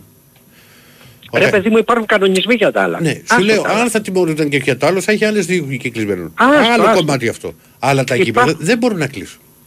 Σύμφωνοι. Υπάρχουν λοιπόν κανονισμοί. Για μένα. Λοιπόν, από εκεί και πέρα δεν μπορείς να καταλάβεις γιατί κλείνουν, γιατί κλείνουν τα γήπεδα. Μα είπε και εγώ σας λέω λοιπόν, το φυσικά παρατολικός ούτε μπορείς, τώρα... Πολύ σωστά είπε ο Κέτσε προηγουμένως ότι οι σύνδεσμοι είχαν δύο λόγους ύπαρξης. Ο ένας λόγος ήταν οι μετακινήσεις και ο άλλος τα εισιτήρια. Και ο άλλος τα εισιτήρια. Πάρα πολύ σωστά το έθεσε. Και... Λοιπόν, εγώ θα πω ότι κόψανε τις μετακινήσεις, κόψανε και τα εισιτήρια. Ο κύκλος της βίας μεγάλος ή μίκρινε. Μεγάλος. Γιατί. Αφού το πήρανε μέτρα. Μα δεν είναι το θέμα αυτό, ρε εσύ. Ξέρετε ποιο είναι για μένα το πιο προβληματικό. Το πιο προβληματικό, για να μην πω και εξοργιστικό, γιατί ασχολούμαι κυρίως με άλλα πράγματα πλέον. Το εξοργιστικό ήταν αυτό που άκουσα στην αρχή. Τον κύριο της αξιωματικής αντιπολίτευσης που βγάλανε. Άκουγα έναν άνθρωπο, κατά τα άλλα νέον άνθρωπο από ό,τι κατάλαβα, γύρω στα 15 λεπτά και δεν είπε τίποτα. Τίποτα. Δεν είπε ένα νέο μέτρο, δεν είπε την άποψή του η οποία πρέπει η αριστερά ενδεχομένως κατά την άποψή μου τη φτωχή να είναι και κάπως καινοτόμα και κοντά στην κοινωνία σε σχέση με το πρόβλημα που αντιμετωπίζουμε και έχει τεθεί επιτάπητο σήμερα.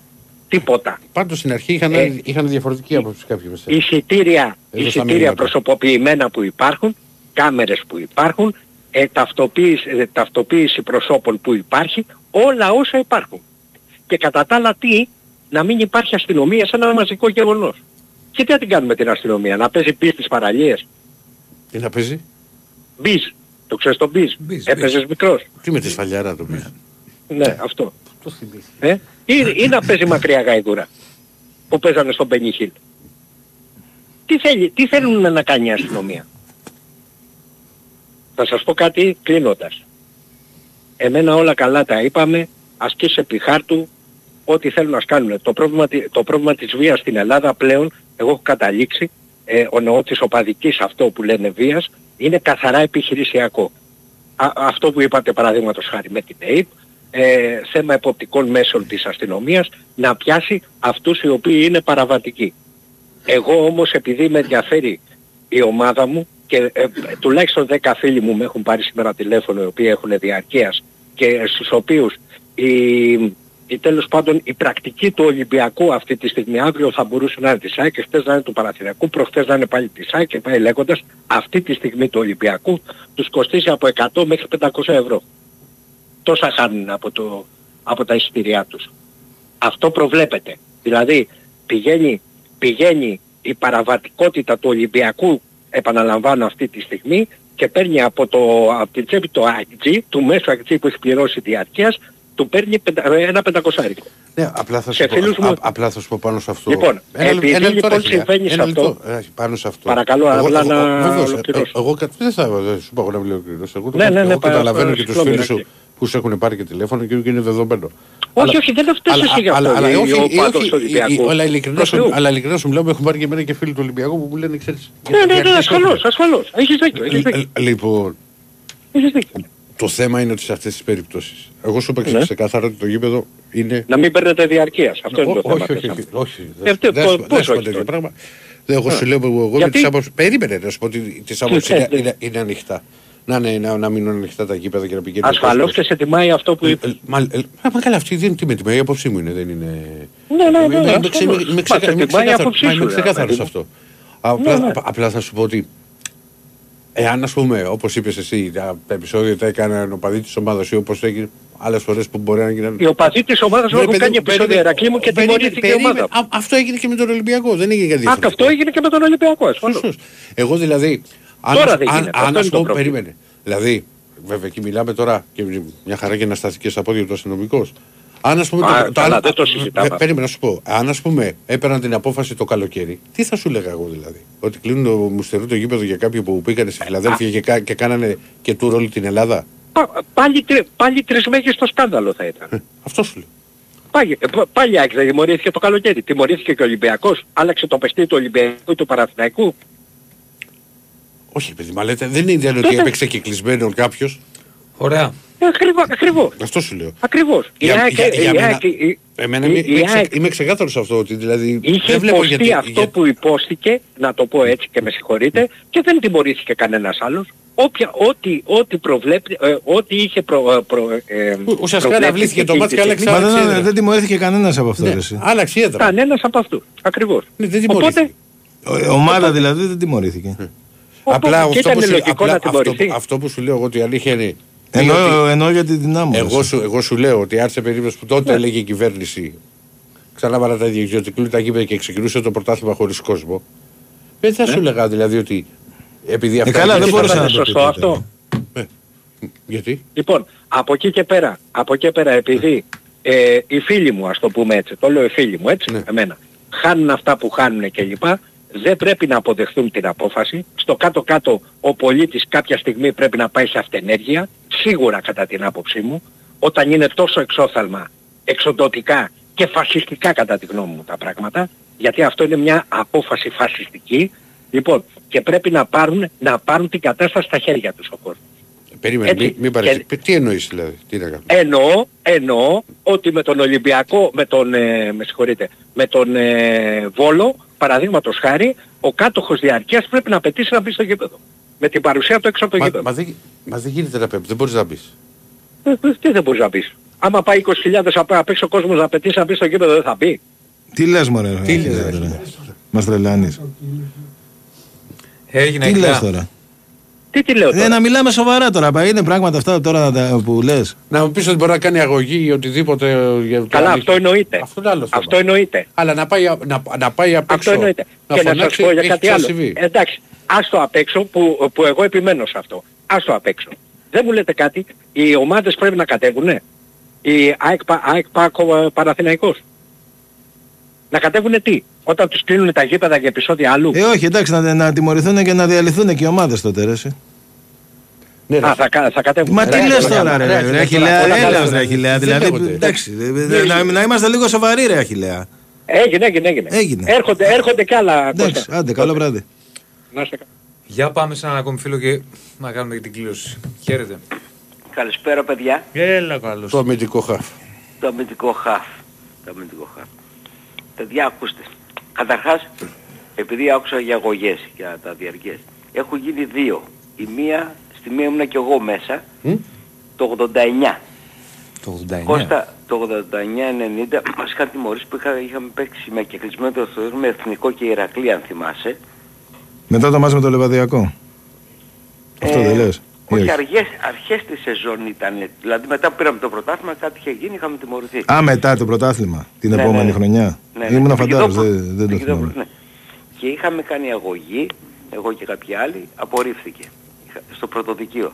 Και μετά από λίγα χρόνια, ανάλογη αγωγή έκαναν ο παδί του Ολυμπιακού. Και αυτή έχει απορριφθεί, έτσι για την ιστορία. Ναι. Μα δεν πρόκειται να κερδιθεί η αγωγή. Για ποιο λόγο ας πούμε οι κάτοχοι διαρκείας τιμωρούνται και. Μας την απέρριψαν την αγωγή. Και σε μπάσκετ στους Ολυμπιακούς. Τώρα πάμε για τα σημερινά. Ακούγοντας εγώ παιδιά όλα τα πιθανά σενάρια από την Παρασκευή, πιο πολύ πήγε το μυαλό μου ότι θα κλείσει για ένα μήνα όλο το σύστημα. Δηλαδή θα γίνουν όλοι οι αγώνες όλων των ομαδικών αθλημάτων χωρίς θεατές. Γιατί, τι σκεφτόμουν εγώ. Θυμάστε τα επεισόδια που είχαν γίνει στη Νέα Σμύρνη, στην πλατεία Νέας Σμύρνης τότε με την καραντίνα επί κορονοϊού. Ναι. Μπράβο. Η κυβέρνηση τότε συναισθάνθηκε τι πάει να γίνει, ότι έχουν αγρέψει τα πράγματα και εντός εγωγικών για πολύ καιρό μάντρωσε τα ΜΑΤ. Δεν τους άφησε να ξαναπάνε σε πλατείες επειδή είχε οξυνθεί πολύ το κλίμα. Σκεφτόμουν λοιπόν εγώ Παρασκευή και Σάββατο, μέχρι χτες, ότι η κυβέρνηση φοβάται μια γενικευμένη σύγκρουση.